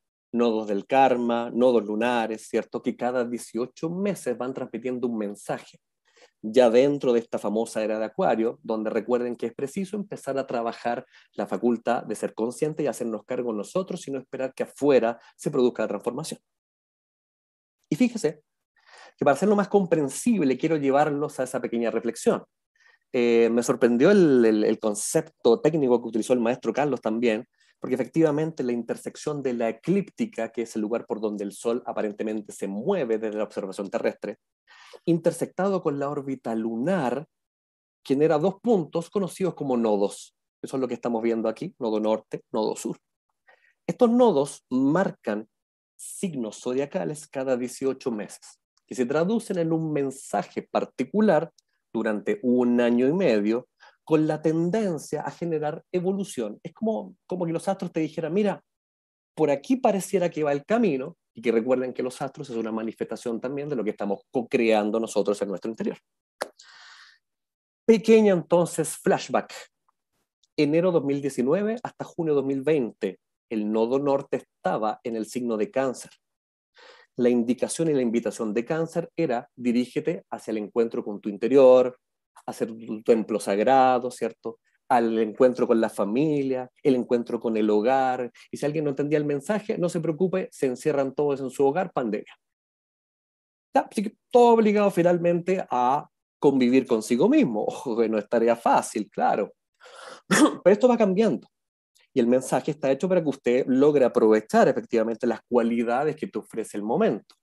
Cambiamos, por lo tanto, a que este nodo avanzó de manera retrógrada y llegamos a la fecha de junio 2020 hasta diciembre de 2021. Ahora, el nodo norte se encuentra en la constelación de Géminis. ¿Cuál es el mensaje? Es momento para buscar información. ¿Qué tipo de información? La que usted quiera. Porque la información va a hacer que tú también automáticamente, lo que significa nodo sur, que es la invitación a dejar atrás algo, nodo sur en Sagitario, dejar atrás las creencias, muchas de ellas limitantes que hemos tenido, y a través de la información empezar a sacar nuestra propia conclusión sobre qué creencia me mantiene atado, la expongo y me doy cuenta cuán errado o cuán cierta es mi creencia. Es la invitación a la construcción de nueva creencia. Y esto, mis queridos amigos, acaba justo ahora. Recordemos que todo esto conlleva un proceso y por lo tanto la recomendación es que a partir de ahora, comenzando enero, esto tiene que ver con todos los eclipses que vayan a suceder en los próximos 18 meses, tendrán el siguiente componente. Desde diciembre de 2021 hasta mayo 2023, el nodo norte estará en la constelación de Tauro. ¿Qué es Tauro? Es la invitación a poner el foco de atención en lo que realmente tiene valor para ti. Valor para ti y desde ahí construir las semillas de la tierra fértil de Tauro es la invitación a preguntarnos, bueno, ¿cuál es el máximo valor que tienen para ti las cosas? Si hemos hecho un trabajo reflexivo y consciente, uno se dará cuenta que no hay mayor valor que cada uno de nosotros. El trabajo del amor propio, le llamo yo, es la invitación, por lo tanto, a construir de manera taurina, sabiendo que el mayor valor está en ti, en tu cuerpo, en todo lo que tiene que ver con tú eres tu propio creador de la realidad, dejando atrás la constelación de Escorpio, que tiene que ver con procesos dolorosos que probablemente han acaecido en tu vida, pero que ya es momento de dejar de victimizarse con eso que ya pasó. Sirvió como aprendizaje. Este es el momento donde los nodos avanzan hacia la constelación de Tauro, enviándonos el mensaje de que es hora ya de consolidar y construir el valor personal. Porque de otra manera, mis queridos amigos, cuando yo dejo de ver el valor propio, de aquí me permito los minutos finales esta reflexión, inexorablemente lo buscaré afuera. Si yo no veo que valgo, buscaré constantemente en el exterior. Típico ejemplo de cuando uno busca el amor, el romance, la pareja, y vive buscando externamente porque pareciera que en el encuentro contigo no existe la invitación que se hace de aquí en adelante, por los próximos 18 meses, es pon tu foco de atención en las cosas que realmente construyen ese valor personal. A esto entonces le quiero dar el cierre reflexionando sobre lo siguiente. Esta fecha es especial, pero muchas veces es especial porque representa la Navidad, el nacimiento de una figura aparentemente tan ajena a nosotros, ¿cierto? Jesús, allá lejos, uy, mucho lejos, me pregunto yo, o será momento de pensar en el renacimiento de todo aquel maestro que habita en tu interior? Y por lo tanto poner el foco de atención en que es el momento de decir, perfecto, me enfrento al cierre del año, es el momento que tengo para crear la vida aquí afuera, pero desde el nacimiento, desde yo. ¿Qué semilla quiero plantar yo? Y por lo tanto es un momento único donde todos nosotros tenemos la posibilidad de generar cambios trascendentes para que luego se manifiesten en el exterior y no viceversa. Recordar entonces que todos nosotros somos los creadores de la realidad que queremos ver afuera y por lo tanto ese futuro es simple una consecuencia, simplemente consecuencia del momento actual presente. A lo que tú pongas foco de atención es lo que se expande finalmente. Quiero un poco cerrar esta pequeña reflexión, porque ya no, no, tengo conciencia de cuánto hable, pero básicamente convencernos, y acuérdense de esta etapa de cierre que tiene que ver con el nodo en Géminis, nodo sur en Sagitario, hemos vivido en la creencia de que no somos seres poderosos, de que no tenemos la capacidad y que siempre necesitamos de ayuda externa. Será hora de empezar a generar ese cambio nacido desde nuestra conciencia de decir, yo tengo la capacidad de ser el cambio que quiero ver afuera. Y que por lo tanto, ahora, a partir de enero, es minuto de empezar a construir esa verdad nacida desde tu interior, voy a citar una frase más también que la escuché del maestro Carlos, que tenía que ver con el poder de nuestra mente. Para rematar entonces, desde incluso la física cuántica tenemos que un pensamiento ligado a una emoción genera una frecuencia y una vibración que constituye finalmente una realidad. Es decir, si yo pienso, por ejemplo, que hoy día tenía que hacer este seminario y en mi emoción hubiera dicho, ¡ay, qué aburrido, tengo que ir a conversar con estos amigos! Yo estoy creando una realidad donde probablemente el mensaje que usted recibe sea como mm, vacío. Sin embargo, este pensamiento ligado a una emoción, que como partí diciendo estoy muy honrado de poder estar con ustedes, me tiene finalmente creando una realidad tipo frecuencia, que es el mensaje que intento transmitirle simplemente como un comunicador. Es decir, plantear la semillita de que el nacimiento del sol cada año es la oportunidad que ustedes, maestros en potencia y todos nosotros tenemos para generar los cambios conscientes y despreocúpese del futuro, porque el futuro será simple consecuencia del cambio que generes hoy. Amigos, gracias. Bravo. Buenísimo. Gracias, maestro. Citaste mucho al maestro Carlos, y nosotros vamos a dar las gracias al maestro Álvaro eh, eh, y a la maestra Cote, que nos han brindado. maestros. Eh, nos han brindado ha sido como una gran charla. Eh, les agradecemos también que hayan estado por esa coherencia de, esa sintonía que se ha ido sintiendo y que ahora tenemos el agrado, el honor de recibir a, a Yossi, Yossi Arellano, maestra Yossi, eh, quien tuve el honor de conocer en persona y realmente fue hermoso. si es que en el Zoom se ve una persona hermosa en persona, es una persona aún más alegre y, la verdad que estamos por eso tan honrados de recibirla aquí. Eh, yo sí, como te dije por interno, es una invitación a una reflexión personal. Yo sé que has estado aquí escuchando a Carlos, a Álvaro y a Cote, así que te doy nomás la palabra eh, para que la tomes de donde quieras. Yo sé que muchos te conocemos por tu expertise en lo que tiene que ver con el trascender, eh, que sigue siendo un tema obviamente tan tan contingente. Sin embargo, desde donde la quiero abordar, bienvenidísima, Yossi, a este seminario del fin del 2021. Gracias, gracias, gracias, gracias, Benja, gracias, Sebas, gracias a Carlos y a Cote y a Álvaro y a todos los que estamos aquí hoy. Les agradezco muchísimo su presencia. Estoy fascinada, fascinada de oír todo lo que he estado oyendo porque veo que hay una enorme coherencia, coherencia, desde el principio, eh, lo que dijeron ustedes al principio, más lo que dijo el maestro Carlos, luego Cote, luego una coherencia que, eh, que lo que yo veo, que es lo que yo voy a compartir, mi experiencia es que tiene que ver con, eh, dicho cada uno a su manera, de que estamos aquí para recordar nuestra esencia. Álvaro lo acaba de decir, o sea, con Cote habló de coherencia, yo ya ahorita estoy usando la palabra, eh, y también eh, Carlos que habló de sabiduría, sabiduría, coherencia, esencia, que además son todas las palabras que tú pusiste al principio. Eh, y entonces, claro, yo lo que quiero compartir es que mi experiencia, estamos aquí a mi manera de decirlo, es que estamos aquí para manifestar esta esencia o esta luz que somos. Entonces, manifestar nuestra luz,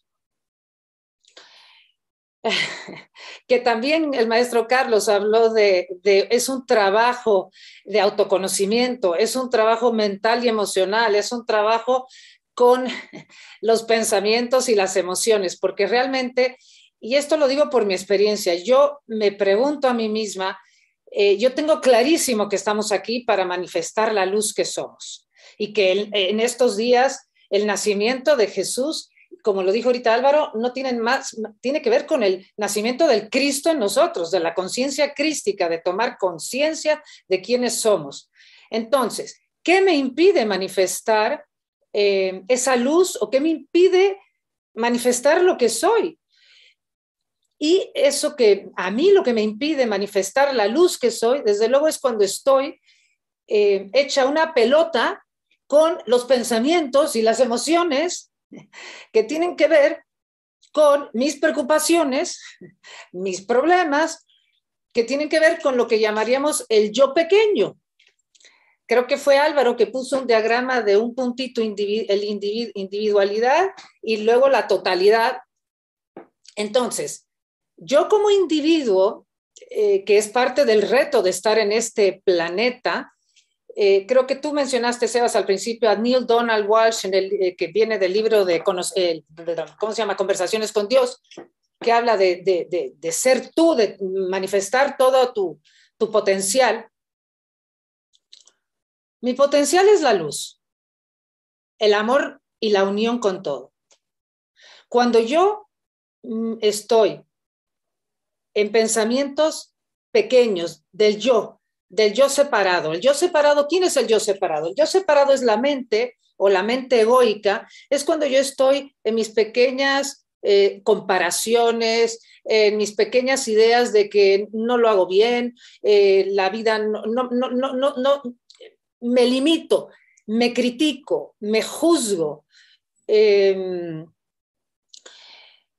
y eso genera, esas críticas y esos juicios generan sensaciones eh, desagradables o de culpa o de inseguridad, eh, vulnerabilidad. Entonces, cada vez que yo entro en un bucle em, de intolerancia hacia mí o intolerancia hacia los demás, porque me creo una serie de ideas em, que tienen que ver con que yo debería de ser de una manera, los otros deberían de ser distintos, las cosas deberían de ser distintas. Cada vez que yo me creo cualquier idea que tiene que ver con yo, el otro o las cosas deberían de ser distintas.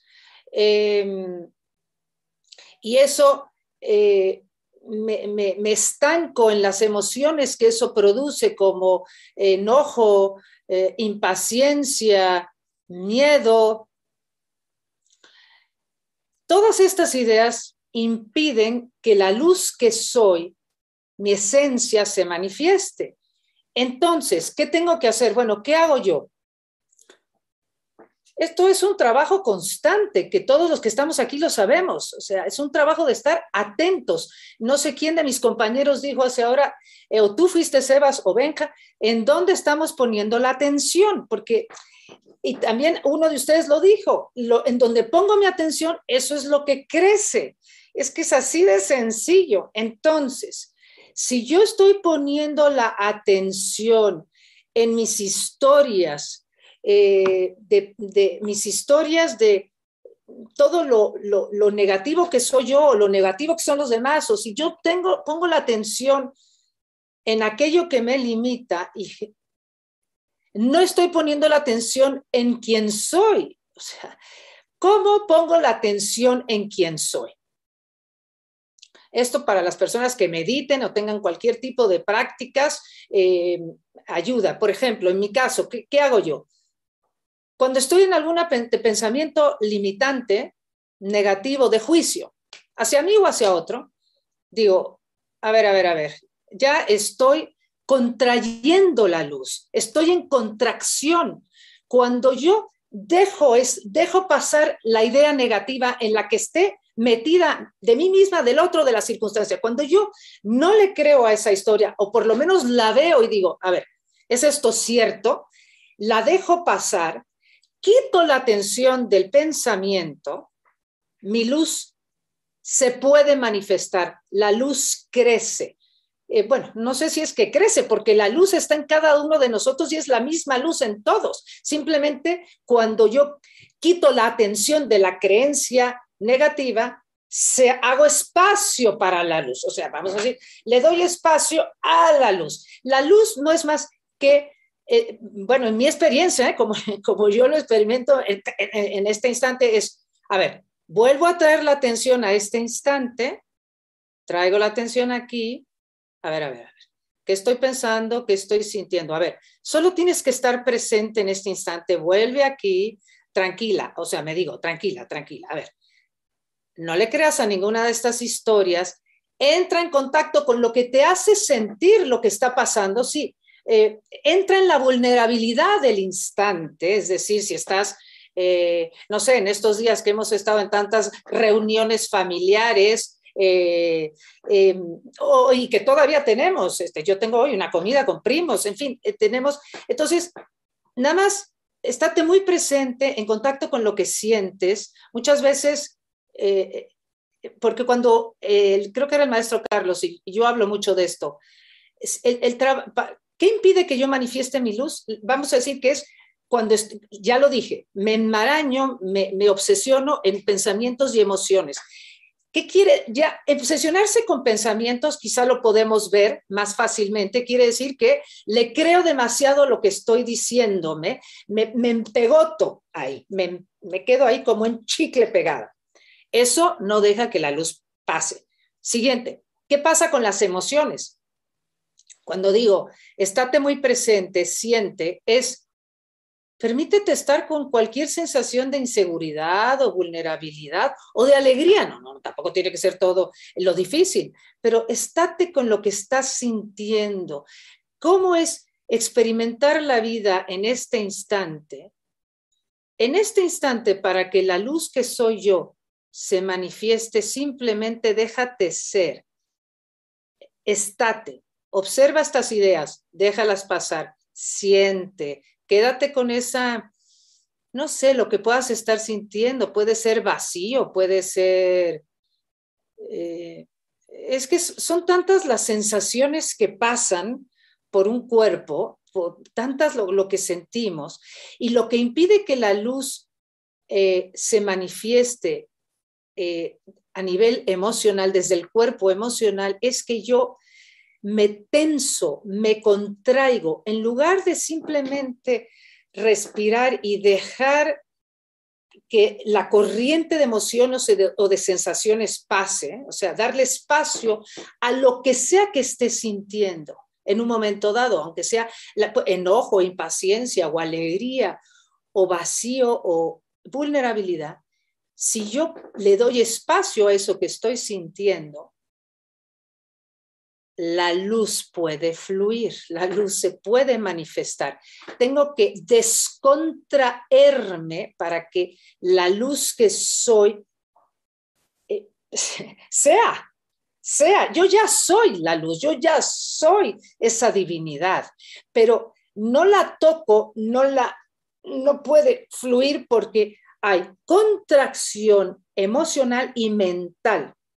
La mental es cuando solamente le creo a mis ideas, hago una pelota y entonces déjala pasar, déjalo pasar, no le creas, son ideas limitantes, tienen que ver con el yo separado, con el ego, con una manera de pensar basada en la creencia de que estoy separada, separado de todos o de todo. Entonces, si me creo, me vivo como separada, separado porque esa es la condición humana y hasta ahora hemos creído, nos hemos actuado, pensado, sentido en base a que me creo separado del todo, nace el miedo. Y ahora la sabiduría, la coherencia, de lo que se está hablando este grupo. Nosotros los que hablamos somos los mensajeros, pero todos estamos en esto. De lo que se trata es de volver a la unidad, volver a la esencia, ya dejar las creencias, las creencias basadas en que me creo separada. Entonces, volver a la unidad para empezar tiene que haber una apertura del cuerpo mental inferior y el, cuerpo, y el cuerpo emocional, una apertura eh, de mis cuerpos inferiores para que esta luz de, del alma, de, los cuerpos superiores, se pueda, pueda salir o manifestarse. Entonces, ¿qué hago, yo con, ¿qué hago yo con los pensamientos y emociones o con el cuerpo mental y emocional que son cuerpo mental inferior, mis cuerpos inferiores? ¿Qué hago? A ver, tranquila. Tranquilo. O sea,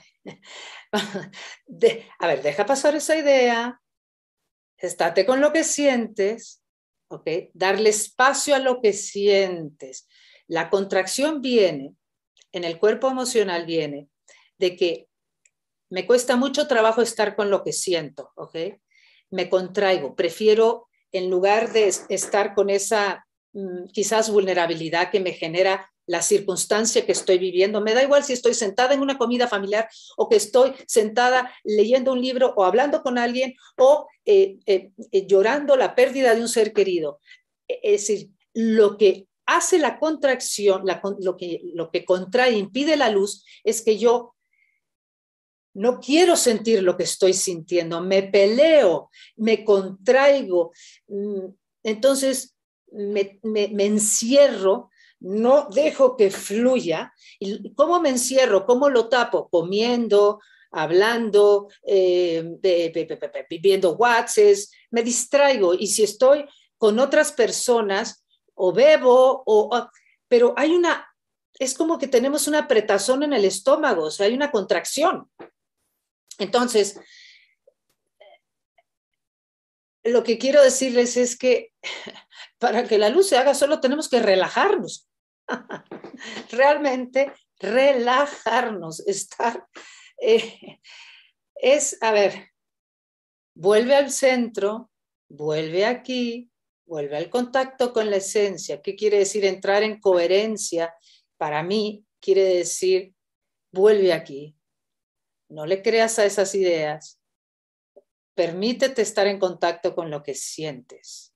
Confía, confía en lo que está pasando. No te tienes que pelear con lo que está pasando. La pelea es mental. La pelea es, no me gusta lo que está pasando. Está mal lo que está pasando. Yo estoy mal. Esto está mal. démonos cuenta que el sufrimiento y que la pelea es mental, es que a mi ego, a mi serse, a mi yo separado, a mi yo pequeño, no le gusta lo que está pasando porque se siente amenazado, vulnerado, vulnerable. Y es cuando la sabiduría es volver a la unidad. Aquí y ahora, en contacto con lo que estás sintiendo, Cuestiona tus ideas. No es malo lo que está pasando. Todo es bueno en el sentido de que cada situación con la que estoy peleando, cada patrón mental con el que me peleo o cada o situación externa que esté pasando, encierra luz. Todo es luz. Lo que quiero es aumentar la luz. Eso es mi esencia. Por eso Dios se recrea a través de nosotros, se experimenta a través de nosotros. Quiere manifestar su luz en el, mundo material. Entonces, cada circunstancia es una oportunidad, circunstancia, claro, sobre todo cuando me estoy peleando con una manera de ser o con una, o una situación. En la medida en que me dejo de pelear la luz se va expandiendo. Para eso están las circunstancias, para eso estoy aquí. Estoy aquí para ver la luz en medio de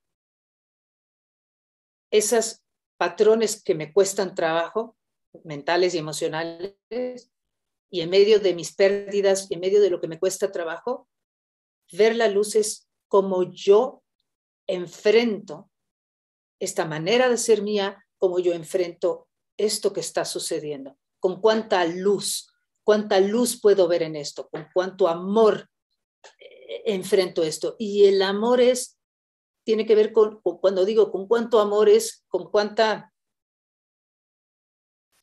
capacidad tengo de dejar, practicar, dejar de creerle a mis historias, porque dejar lo viejo es dejar las historias, las que nos hemos creído toda la vida.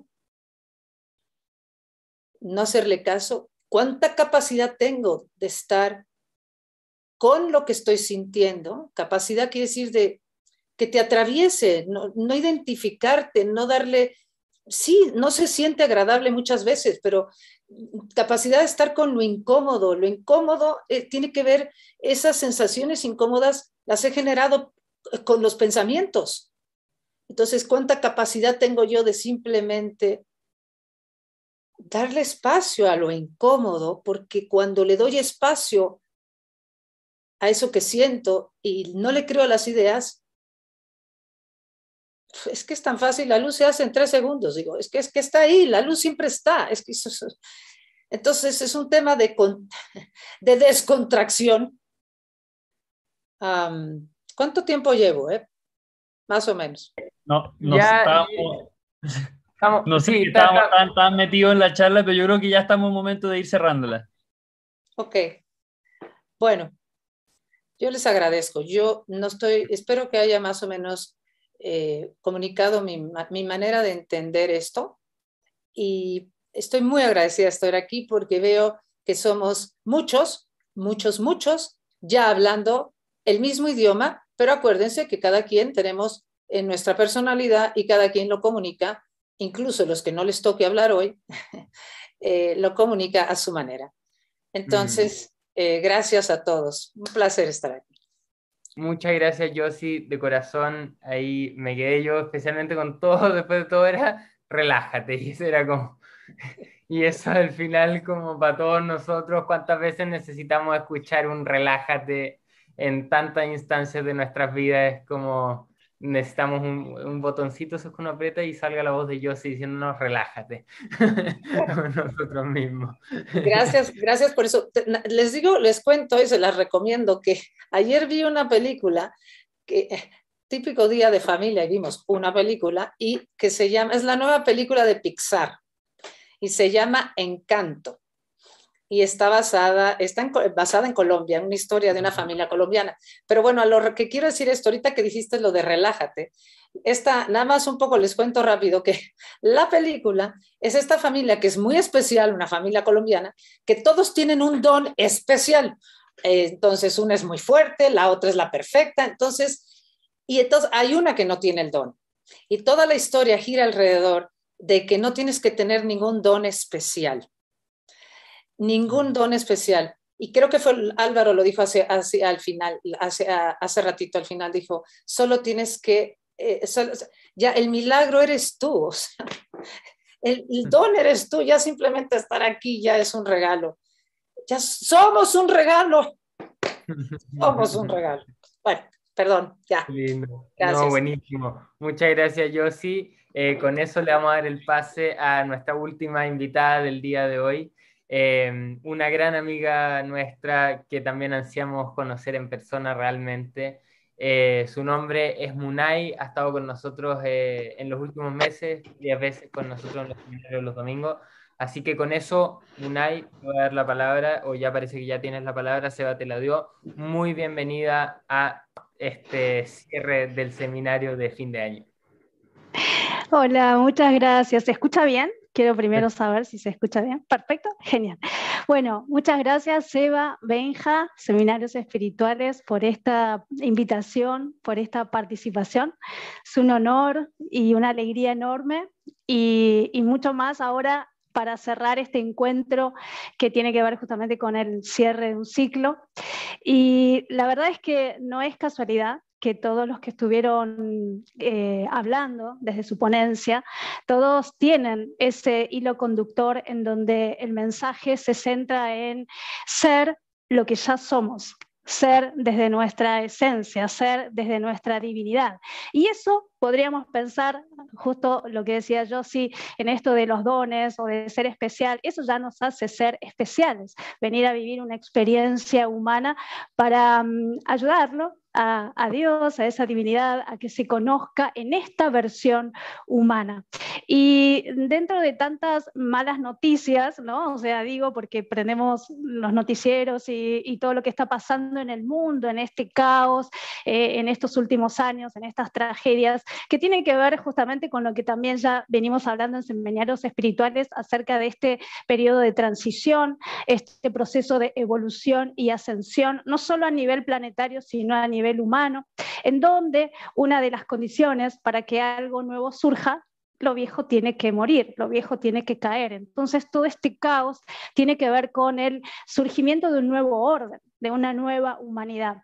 Así que a mí me encanta ser portadora de las buenas nuevas que tiene que ver con esta nueva humanidad, con esta nueva raza humana, y no solo de los seres de los que siempre menciono, como índigos, cristal, arcoíris, diamantinos, de los que también hablamos en seminarios espirituales y los invito a, ver el, taller, eh, sino que tiene que ver con este acceder y esto ya es a nivel general, a este nuevo estado de conciencia, a este, este salto cuántico hacia la quinta dimensión. La quinta dimensión, este nuevo estado de conciencia, es un estado de conciencia divino es el famoso cielo de lo que hablaban las religiones, la Biblia. El cielo no es un lugar al cual ir, es un estado de conciencia al cual acceder. Y ahora ya no es necesario partir hacia el otro lado para poder vivirlo, lo podemos vivir aquí en la tierra. Y hay una frase de la tabla de Esmeraldas que data de 3.000 años antes de Cristo que dice así, sube de la tierra al cielo y luego baja a la tierra, uniendo los poderes de lo que está arriba con lo que está abajo. Así ganarás gloria en el mundo entero y la oscuridad saldrá de ti para siempre. Creo que eso encierra la invitación que tenemos en este momento, que es unir cielo, y tierra, bajar cielo y tierra, y yo agregaría mejor crear el cielo en la tierra, porque ahí, en ese acto de creación, ya hay una invitación a hacernos cargo, a responsabilizarnos por quienes en verdad somos. Si bien está muy bien poder eh, escuchar, leer, buscar afuera, ¿sí? en esa referencia externa, que sea una especie de guía, pero no tiene que ser nada más y nada menos que la excusa para encontrar lo que ya está en cada uno de nosotros. Nuestra esencia divina es perfecta, y contiene todos los atributos de la mente de Dios, que también lo hablamos en seminarios y los invito a ver el video donde ahí hicimos todo el listado de los atributos de esa mente expandida, de esa mente divina. Si viviéramos en esos atributos a diario, en la forma de pensar, en la forma de sentir, en la forma de actuar, si cada decisión que tomáramos fuera en función de esos atributos divinos, viviríamos el cielo en la tierra a cada momento y en cada lugar. Por supuesto que esto es a lo que viene la humanidad en, en un futuro inmediato, los índigos, cristal y todos esos seres que hablo ya están viviendo en ese estado de conciencia. Así que esto no es una, una, ilusión o un deseo esperanzador, sino que es un hecho. Ellos de alguna manera vienen a mostrar el camino eh, hacia lo nuevo.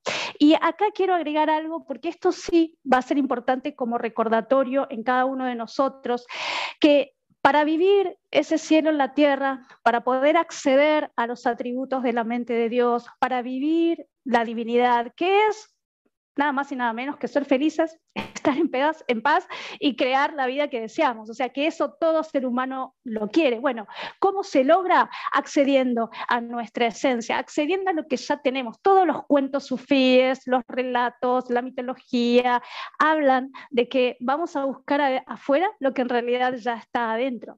Pero es la excusa perfecta para recordar quiénes en verdad somos, que tiene que ver justamente con el amor divino, con la inteligencia y con la completitud el estado de perfección.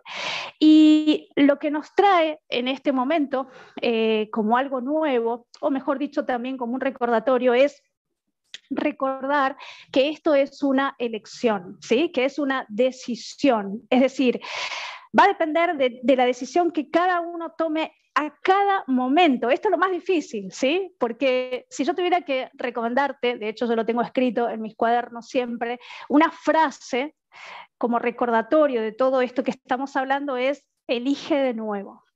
Cada momento elige de nuevo. Si yo cada mañana al, levantarme me recuerdo que tengo la posibilidad de elegir desde qué lugar vivir mi vida, ¿sí? si desde un estado de conciencia dormido, del famoso 3D, o de este estado de conciencia despierto, 5D, estado de conciencia divino, me voy a recordar que depende de mí cómo cambio la perspectiva y cómo accedo a esta nueva realidad, que es lo que acabo de mencionar como estado de conciencia divino, como el cielo en la tierra. Si yo me recuerdo que tiene que ver con una decisión personal y a cada momento elegir desde dónde quiero ver la vida, ahí va a cambiar totalmente mi realidad, porque es lo que también estuvieron mencionando todos los este, ponentes acerca de donde pongo la atención, creo realidad, donde pongo la atención es donde estoy llevando mi conciencia y es en definitiva lo que voy a manifestar. Eh, por otra parte, acá me anoté algunas cuestiones como para este, no olvidarme, esto para mí era fundamental, ¿no? Recordar que eh, acceder a ese estado de conciencia divina, más allá de las herramientas, los caminos, las metodologías, hay un montón, ¿sí? La variedad es muy grande porque justamente tiene que ver con este momento que estamos viviendo, ¿no? Acceder a lo nuevo, acceder a ese estado de conciencia divino, los caminos son no digo infinitos, pero sí muchos. Pero lo que te quiero decir también es que más allá del camino que utilices, también puedes crear tu propio camino, también puedes crear a tu propia imagen y semejanza, siendo un Dios creador, tu manera, tu forma de vivir cada día. Y eso va a tener que ver con la decisión que tomas a cada momento, con cada situación que te sucede en la vida. Dicen que es de sabios ver las dos caras de la misma moneda a la vez e integrar. Y esta es una herramienta poderosísima que yo la utilizo eh, a cada momento, cuando también en la vida nos pasan imprevistos, ¿sí? O sea, más allá de lo que uno tenga planificado o lo que quiera lograr, en el día a día pasan cosas. Nos, relacionamos con otras personas, salimos a la calle, las vicisitudes del día a día y por supuesto también lo que nuestra alma planificó y que tiene que ver con nuestro destino. Va a depender de cómo yo percibo esas circunstancias, de cómo yo elijo interpretar esa realidad para vivirla desde el sufrimiento, desde el padecimiento, desde el victimismo, o lo puedo vivir desde una mente expandida, desde la sabiduría y desde la comprensión que todo, en definitiva, es parte de la misma experimentación humana.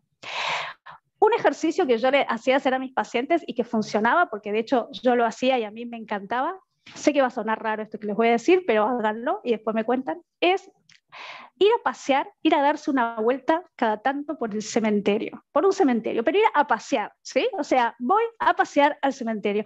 Y a pasear significa ver las bóvedas, ¿sí? esas bóvedas que a veces son de 1700, que hay telaraña, que hay este, flores de plástico, no sé si han ido a pasear, yo he ido a pasear al cementerio y obviamente le presté atención a ese escenario en donde uno ve los ataúdes, que obviamente viejísimos, después empezó a leer los epitafios, ¿no? las caritas, las edades, los mensajes que los familiares traen, y empezar a recorrer el cementerio es una experiencia de alto impacto. ¿Por qué? Porque inmediatamente adentro hay como una sacudida, ¿sí? En donde se ordena rápidamente lo urgente, lo importante, lo imprescindible y lo que no tiene sentido. Porque además es una cachetada al ego para mostrarle, en definitiva, dónde todo vamos a terminar. ¿sí? La experiencia humana es finita, es limitada y tiene un espacio-tiempo, una cronología que nuestra propia alma diseñó antes de nacer. No sabemos cuándo va a ser, aunque yo ya pedí que me avisen antes de tiempo para poder despedirme. La conciencia de la muerte es hermosa porque es ahí donde uno también puede tener conciencia de la vida. Entonces, la muerte, que no deja de ser el paso a otro estado de conciencia, es inevitable y es de lo único que podemos tener certeza, pero es lo que menos quiere saber el ser humano. Por eso, ir a pasear cada tanto por el cementerio nos recuerda dónde todos terminamos, el absurdo de la vida humana en donde muchas veces nos apegamos a lo que nada nos llevamos, en un cajón o en un no entra nada, ¿sí? ni los títulos, ni el auto, ni la casa y a veces ni siquiera el cuerpo. Entonces, eh, es una manera de mostrar el absurdo y recordar nuestra esencia, que no tiene que ver con nada de este juego material, que no deja de ser una ilusión. Ahora bien, que sea una ilusión no significa que no sea importante para nuestra experimentación, porque acá también es un error que caemos a veces y más los que estamos en el camino espiritual, que negamos el cuerpo, negamos la materia, negamos el dinero, nos peleamos con todo eso, pero toda esa energía, toda esa energía divina, el dinero, la materia, el cuerpo, y es parte de la experimentación humana. Pero hay que vivirlo como lo que es, una experimentación, un juego de roles, una dramatización. Si cada mañana fuéramos conscientes que vamos a vivir una escena de una película llamada Vida Humana, de una película que además nuestra alma la escribió y la diseñó antes de nacer, lo cual hay un guion que nosotros mismos elegimos y que después nos peleamos, por supuesto, cuando pasan las cosas que queremos que, que no queremos que pasen y pasan. En fin, es parte ¿sí? de la experimentación humana y si empezamos a vivirlo como, como eso, como un juego de experimentación, le podemos sacar todo el dramatismo, ¿sí? todo ese peso de gravedad, de sufrimiento, porque eso en definitiva es esa parte del juego ilusorio del ego que nosotros también creamos en otro espacio y tiempo, es decir, es también nuestro aliado, es parte del juego de la vida humana, si nosotros podemos conectarnos con esta nueva perspectiva de ver la vida como un juego de experimentación, como un juego de roles, no nos vamos a pelear con la materia, no nos vamos a pelear con eh, lo que forma parte de esta película, de esta vida humana. Entonces, por un lado, usar la moneda es de sabios porque en cada situación podemos ver ambas perspectivas y de esa manera integrarlo. Por otra parte, cada mañana escribir en nuestro cuaderno, en nuestro diario, que obviamente también les recomiendo utilizar la escritura para poder poner en palabras nuestro día a día, porque es la manera que también podemos eh, dejar una huella de nuestra propia vida. Como la mente es atemporal, a veces pasa un año y ahora que estamos ya cerrando un ciclo, a veces pasa un año y uno cree que no pasó nada. Pero cuando yo miro para atrás y empiezo a hacer un listado de cada una de las experiencias que viví, de los logros, de, las cosas que todavía están pendientes, y empiezo a hacerlo con lujo de detalles, ahí puedo ver de que en realidad pasaron un montón de cosas, ¿sí? Y es una manera también de llevar un registro de nuestro, de nuestro diario, de, nuestro diario vivir, ¿sí? no, ya no solo de nuestro diario íntimo, sino de nuestro diario vivir.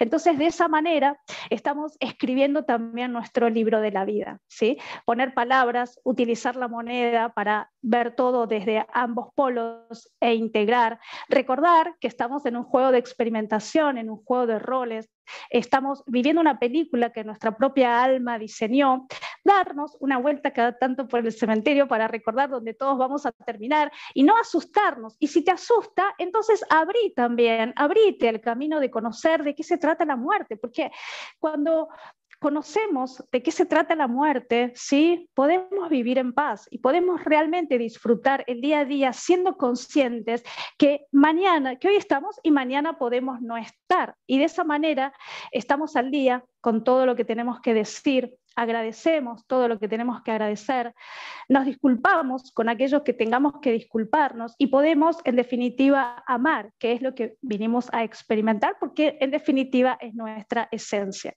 Así que em, hacer ese listado es una recomendación para este ciclo que se cierra para poder, en definitiva, ser más conscientes de nuestro día a día, de nuestra vida y elegir de nuevo.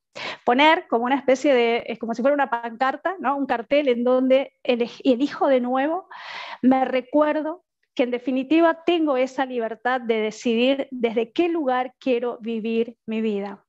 Quiero vivirla desde un ser humano dormido, del viejo paradigma, de un humano limitante que, que no puede, eso tiene que ver con la era que ya dejamos atrás, eso tiene que ver con ese paradigma que ya se está cayendo cada vez más, en definitiva lo único que queda son las ruinas de esa vieja forma de pensar, o voy a acceder a, este nuevo paradigma, a esta nueva forma de ver la vida que tiene que ver con nada más y nada menos que verla desde la divinidad, en donde ahí sí me voy a conectar a todos estos atributos de la sabiduría, del amor incondicional, de la ecuanimidad, de la eternidad, de la creatividad, el júbilo y muchos más.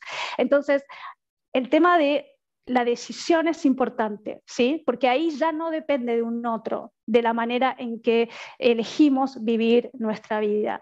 Obviamente que nuestra alma ya diseñó, ¿sí? una vida potencial, eso ya está escrito y de eso tampoco nos podemos escapar. Pero la manera en que vamos a vivir ese diseño del alma, ahí sí tenemos la libertad desde qué lugar, vamos a, experimentarlo, qué emociones vamos a experimentar. Es como el pintor que elige los colores. Los colores tenemos nosotros la libertad de elegirlo y de eso va a depender, obviamente, la pintura, la obra que vamos a terminar em, diseñando. ¿Y cómo vamos de tiempo? ¿Vamos bien? ¿Unos minutos más? quiero decir? Estamos, ahí en los descuentos para ir cerrando. Ah, así que llegamos, a las dos horas, así que vamos a cerrarlo. Bueno, eh, todos, todos, lo, desde Carlos, Cote, Álvaro, yo sí, eh, en definitiva, están hablando, estamos hablando de los mismos. Es decir, todo lo que, todo lo que leas, toda la información que, que cada uno desde su área, desde su camino transmita, en definitiva, se centra en elige de nuevo, elige desde tu divinidad, elige desde tu ser que ya eres, con todo ese estado de conciencia, de completud, de creatividad, de eternidad, de alegría, de júbilo. Porque en definitiva de esa decisión depende cómo vas a vivir cada día, cómo vas a crear la realidad de tu día a día. Y desde ahí, este, lo, lo único que me resta por decir es si podemos hacerlo, si podemos vivir desde ese estado de conciencia, de amor divino, y podemos amarnos como nos ama Dios, sin juicio, sin castigo, sin condena, sin creer que las cosas las hicimos mal o las hicimos bien, porque todo fue parte y es parte de esa experimentación. Vamos a poder amarnos desde ese estado de incondicionalidad, desde ese estado de amor divino y desde ahí sí vamos a poder amar a los demás. No podemos darle a los demás lo que no nos damos a nosotros mismos. Así que en ese estado de amor, de inocencia y de creatividad vamos a poder cerrar este ciclo para poder iniciar el nuevo año con ese listado también les recomiendo que hagan un listado de esos deseos que quieren cumplir, de ese compromiso que quieren asumir para crear esa nueva realidad, para vivir desde ese estado de incondicionalidad, de quinta dimensión y desde la nueva humanidad. Así que dicho esto, bueno, quería resumir este, todo lo que, lo que fueron hablando porque en definitiva todos estamos hablando de lo mismo, porque la verdad del ser es una sola, la verdad con mayúsculas, eh, nuestra realidad, nuestro ser real es uno solo y tiene que ver justamente con el amor divino, ¿sí? Con la divinidad. Gracias, Munay, de corazón. Gracias a todos eh, los maestros que nos acompañan hoy día y a todas las personas que están viéndolo. Eh, voy a cerrar, vamos a cerrar. Yo tengo un, eh, algo que escribí hace mucho tiempo eh, y lo he querido compartir y no, no, me he atrevido, no he encontrado el momento. Así que lo voy a hacer hoy día eh, en confianza, en comunidad. es algo que escribí hace mucho tiempo, como decía Munay, la escritura ha sido para mí una herramienta de sanación y con mucha humildad les quiero compartir estas palabras que escribí. No es tan largo, así que lo voy a leer en voz alta para que lo leamos todos juntos, así que lo pueden ir acompañando y se titula ahí, Abriendo mi corazón. No hay nadie que no esté en el camino espiritual. No existe eso que muchas veces decimos desde que comencé por el camino espiritual, ya que la vida misma es el camino espiritual.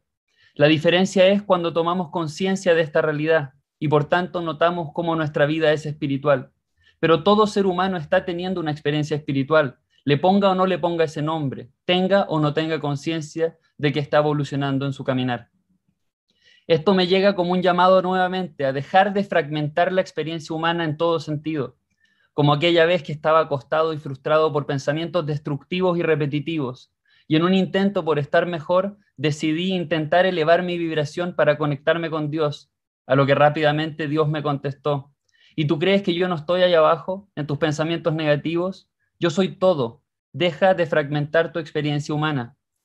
Ese día entendí que todo es Dios y todo es espiritual, que no hay personas espirituales y personas que no son espirituales, que no hay estados de ser y conciencia espirituales y de Dios y estados de ser y conciencia no espirituales o no de Dios.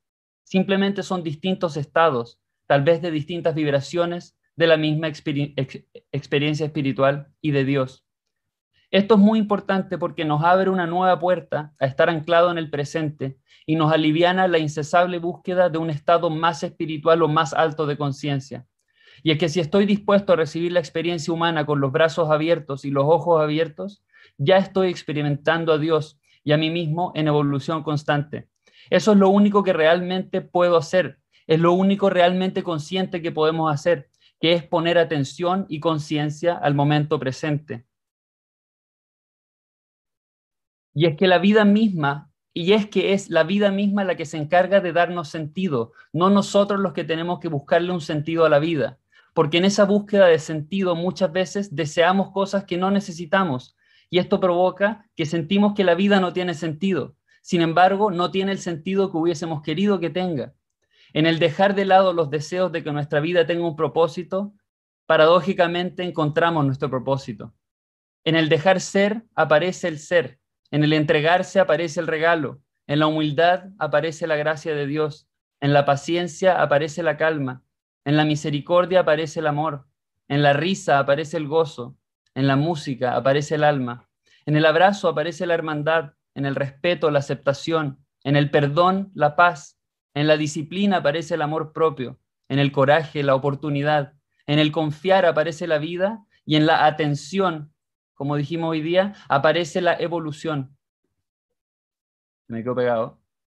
Ahí está. Es tan importante saber dónde estoy poniendo mi atención porque todos aquí tenemos las mismas 24 horas.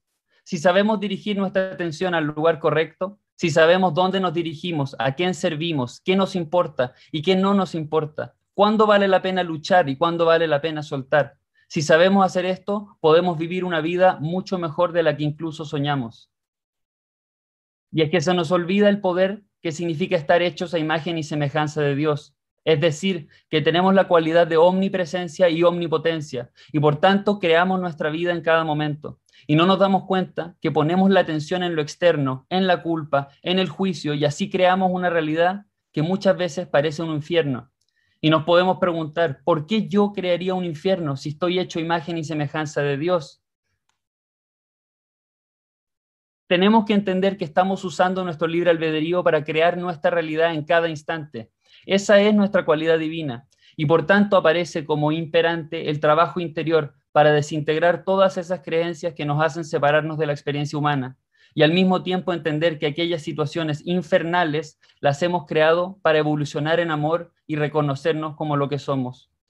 Por último, finalmente, el tiempo lineal aparece como un regalo para poder evolucionar, ya que por un momento nuestra alma eterna se pone en una dimensión en la que puede reconocerse y experimentarse una y otra vez, Puede comparar sus experiencias y sus reacciones mirando hacia adelante y hacia atrás. Puede imaginar un futuro y ver cómo se materializa en el tiempo. Puede experimentar cosas como el nacimiento de un hijo y la muerte de un ser querido. Alcanzar metas y perderlo todo. Esto no sería posible desde una dimensión en que el tiempo no existe y sin embargo estamos todos aquí y fuera de ser prisioneros del tiempo somos bendecidos por poder experimentarnos en él y así evolucionar. Gracias de corazón a todas las personas que están aquí. Gracias por permitirme compartir ese mensaje, Benja. Eh, gracias Álvaro, gracias Munay, gracias Josi, Cote, Carlos, a todas las personas que están aquí de corazón. Eh, se cierra un año increíble. Eh, llevémonos todos estos mensajes al corazón y a esas cenas familiares, como decía Josi a veces, que son los lugares más difíciles. Em, yo estoy muy feliz de, poder ser parte de algo así. En el caso, hoy en día a mí y a Benja nos toca estar en este rol eh, y lo tomamos con mucho orgullo y con mucha humildad, eh, el poder estar liderando esta plataforma. Eh, y la fuerza que ustedes nos mandan, los mensajes de amor, los constantes correos, Instagram, WhatsApp que nos mandan, son, son esa, esa fuente. hago por último una, como esta, esta imagen que nos mostró Álvaro del cántaro, este, este maestro que estamos llamados a ser, ese cántaro que derrama agua solo puede derramar agua si está rebalsado de agua. ¿Y, cómo podemos rebalsarnos de agua ese cántaro? No en la pelea, no en la lucha de energía con un otro, sino que en nuestra conexión divina con lo que realmente somos. Ahí esa energía fluye, como dijo Yossi. Cuando liberamos esos atochamientos, la energía comienza a fluir y podemos naturalmente, sin esfuerzo, simplemente por el flujo de lo que somos, comenzamos a derramar esa luz y esa agua bendita a todos los que nos rodean. Gracias de corazón, Benja, te dejo la palabra. Eh, gracias, vamos ahora para que vayan prendiendo las cámaras, vamos a sacar la foto que siempre nos gusta sacar, así que sea prepara tu computador porque está ahí un poco, está, funcionando bien. Estamos perfecto. ahora eh, eso vamos a dar unos segunditos más por si quieren aparecer en la foto final. Vamos a sacar la, eh, la foto a la cuenta de... ¿Tú, Seba? ¿Me dices? Yo la doy. Entonces, a la cuenta de 3, 2, 1. Ahí vamos con más fotos. Porque más fotos, más fotos. Así que hay más. Ahí, la cara. Ahí creo que todavía cabe una más. Y ahí estamos. Saludos también a todos los que nos acompañaron por YouTube.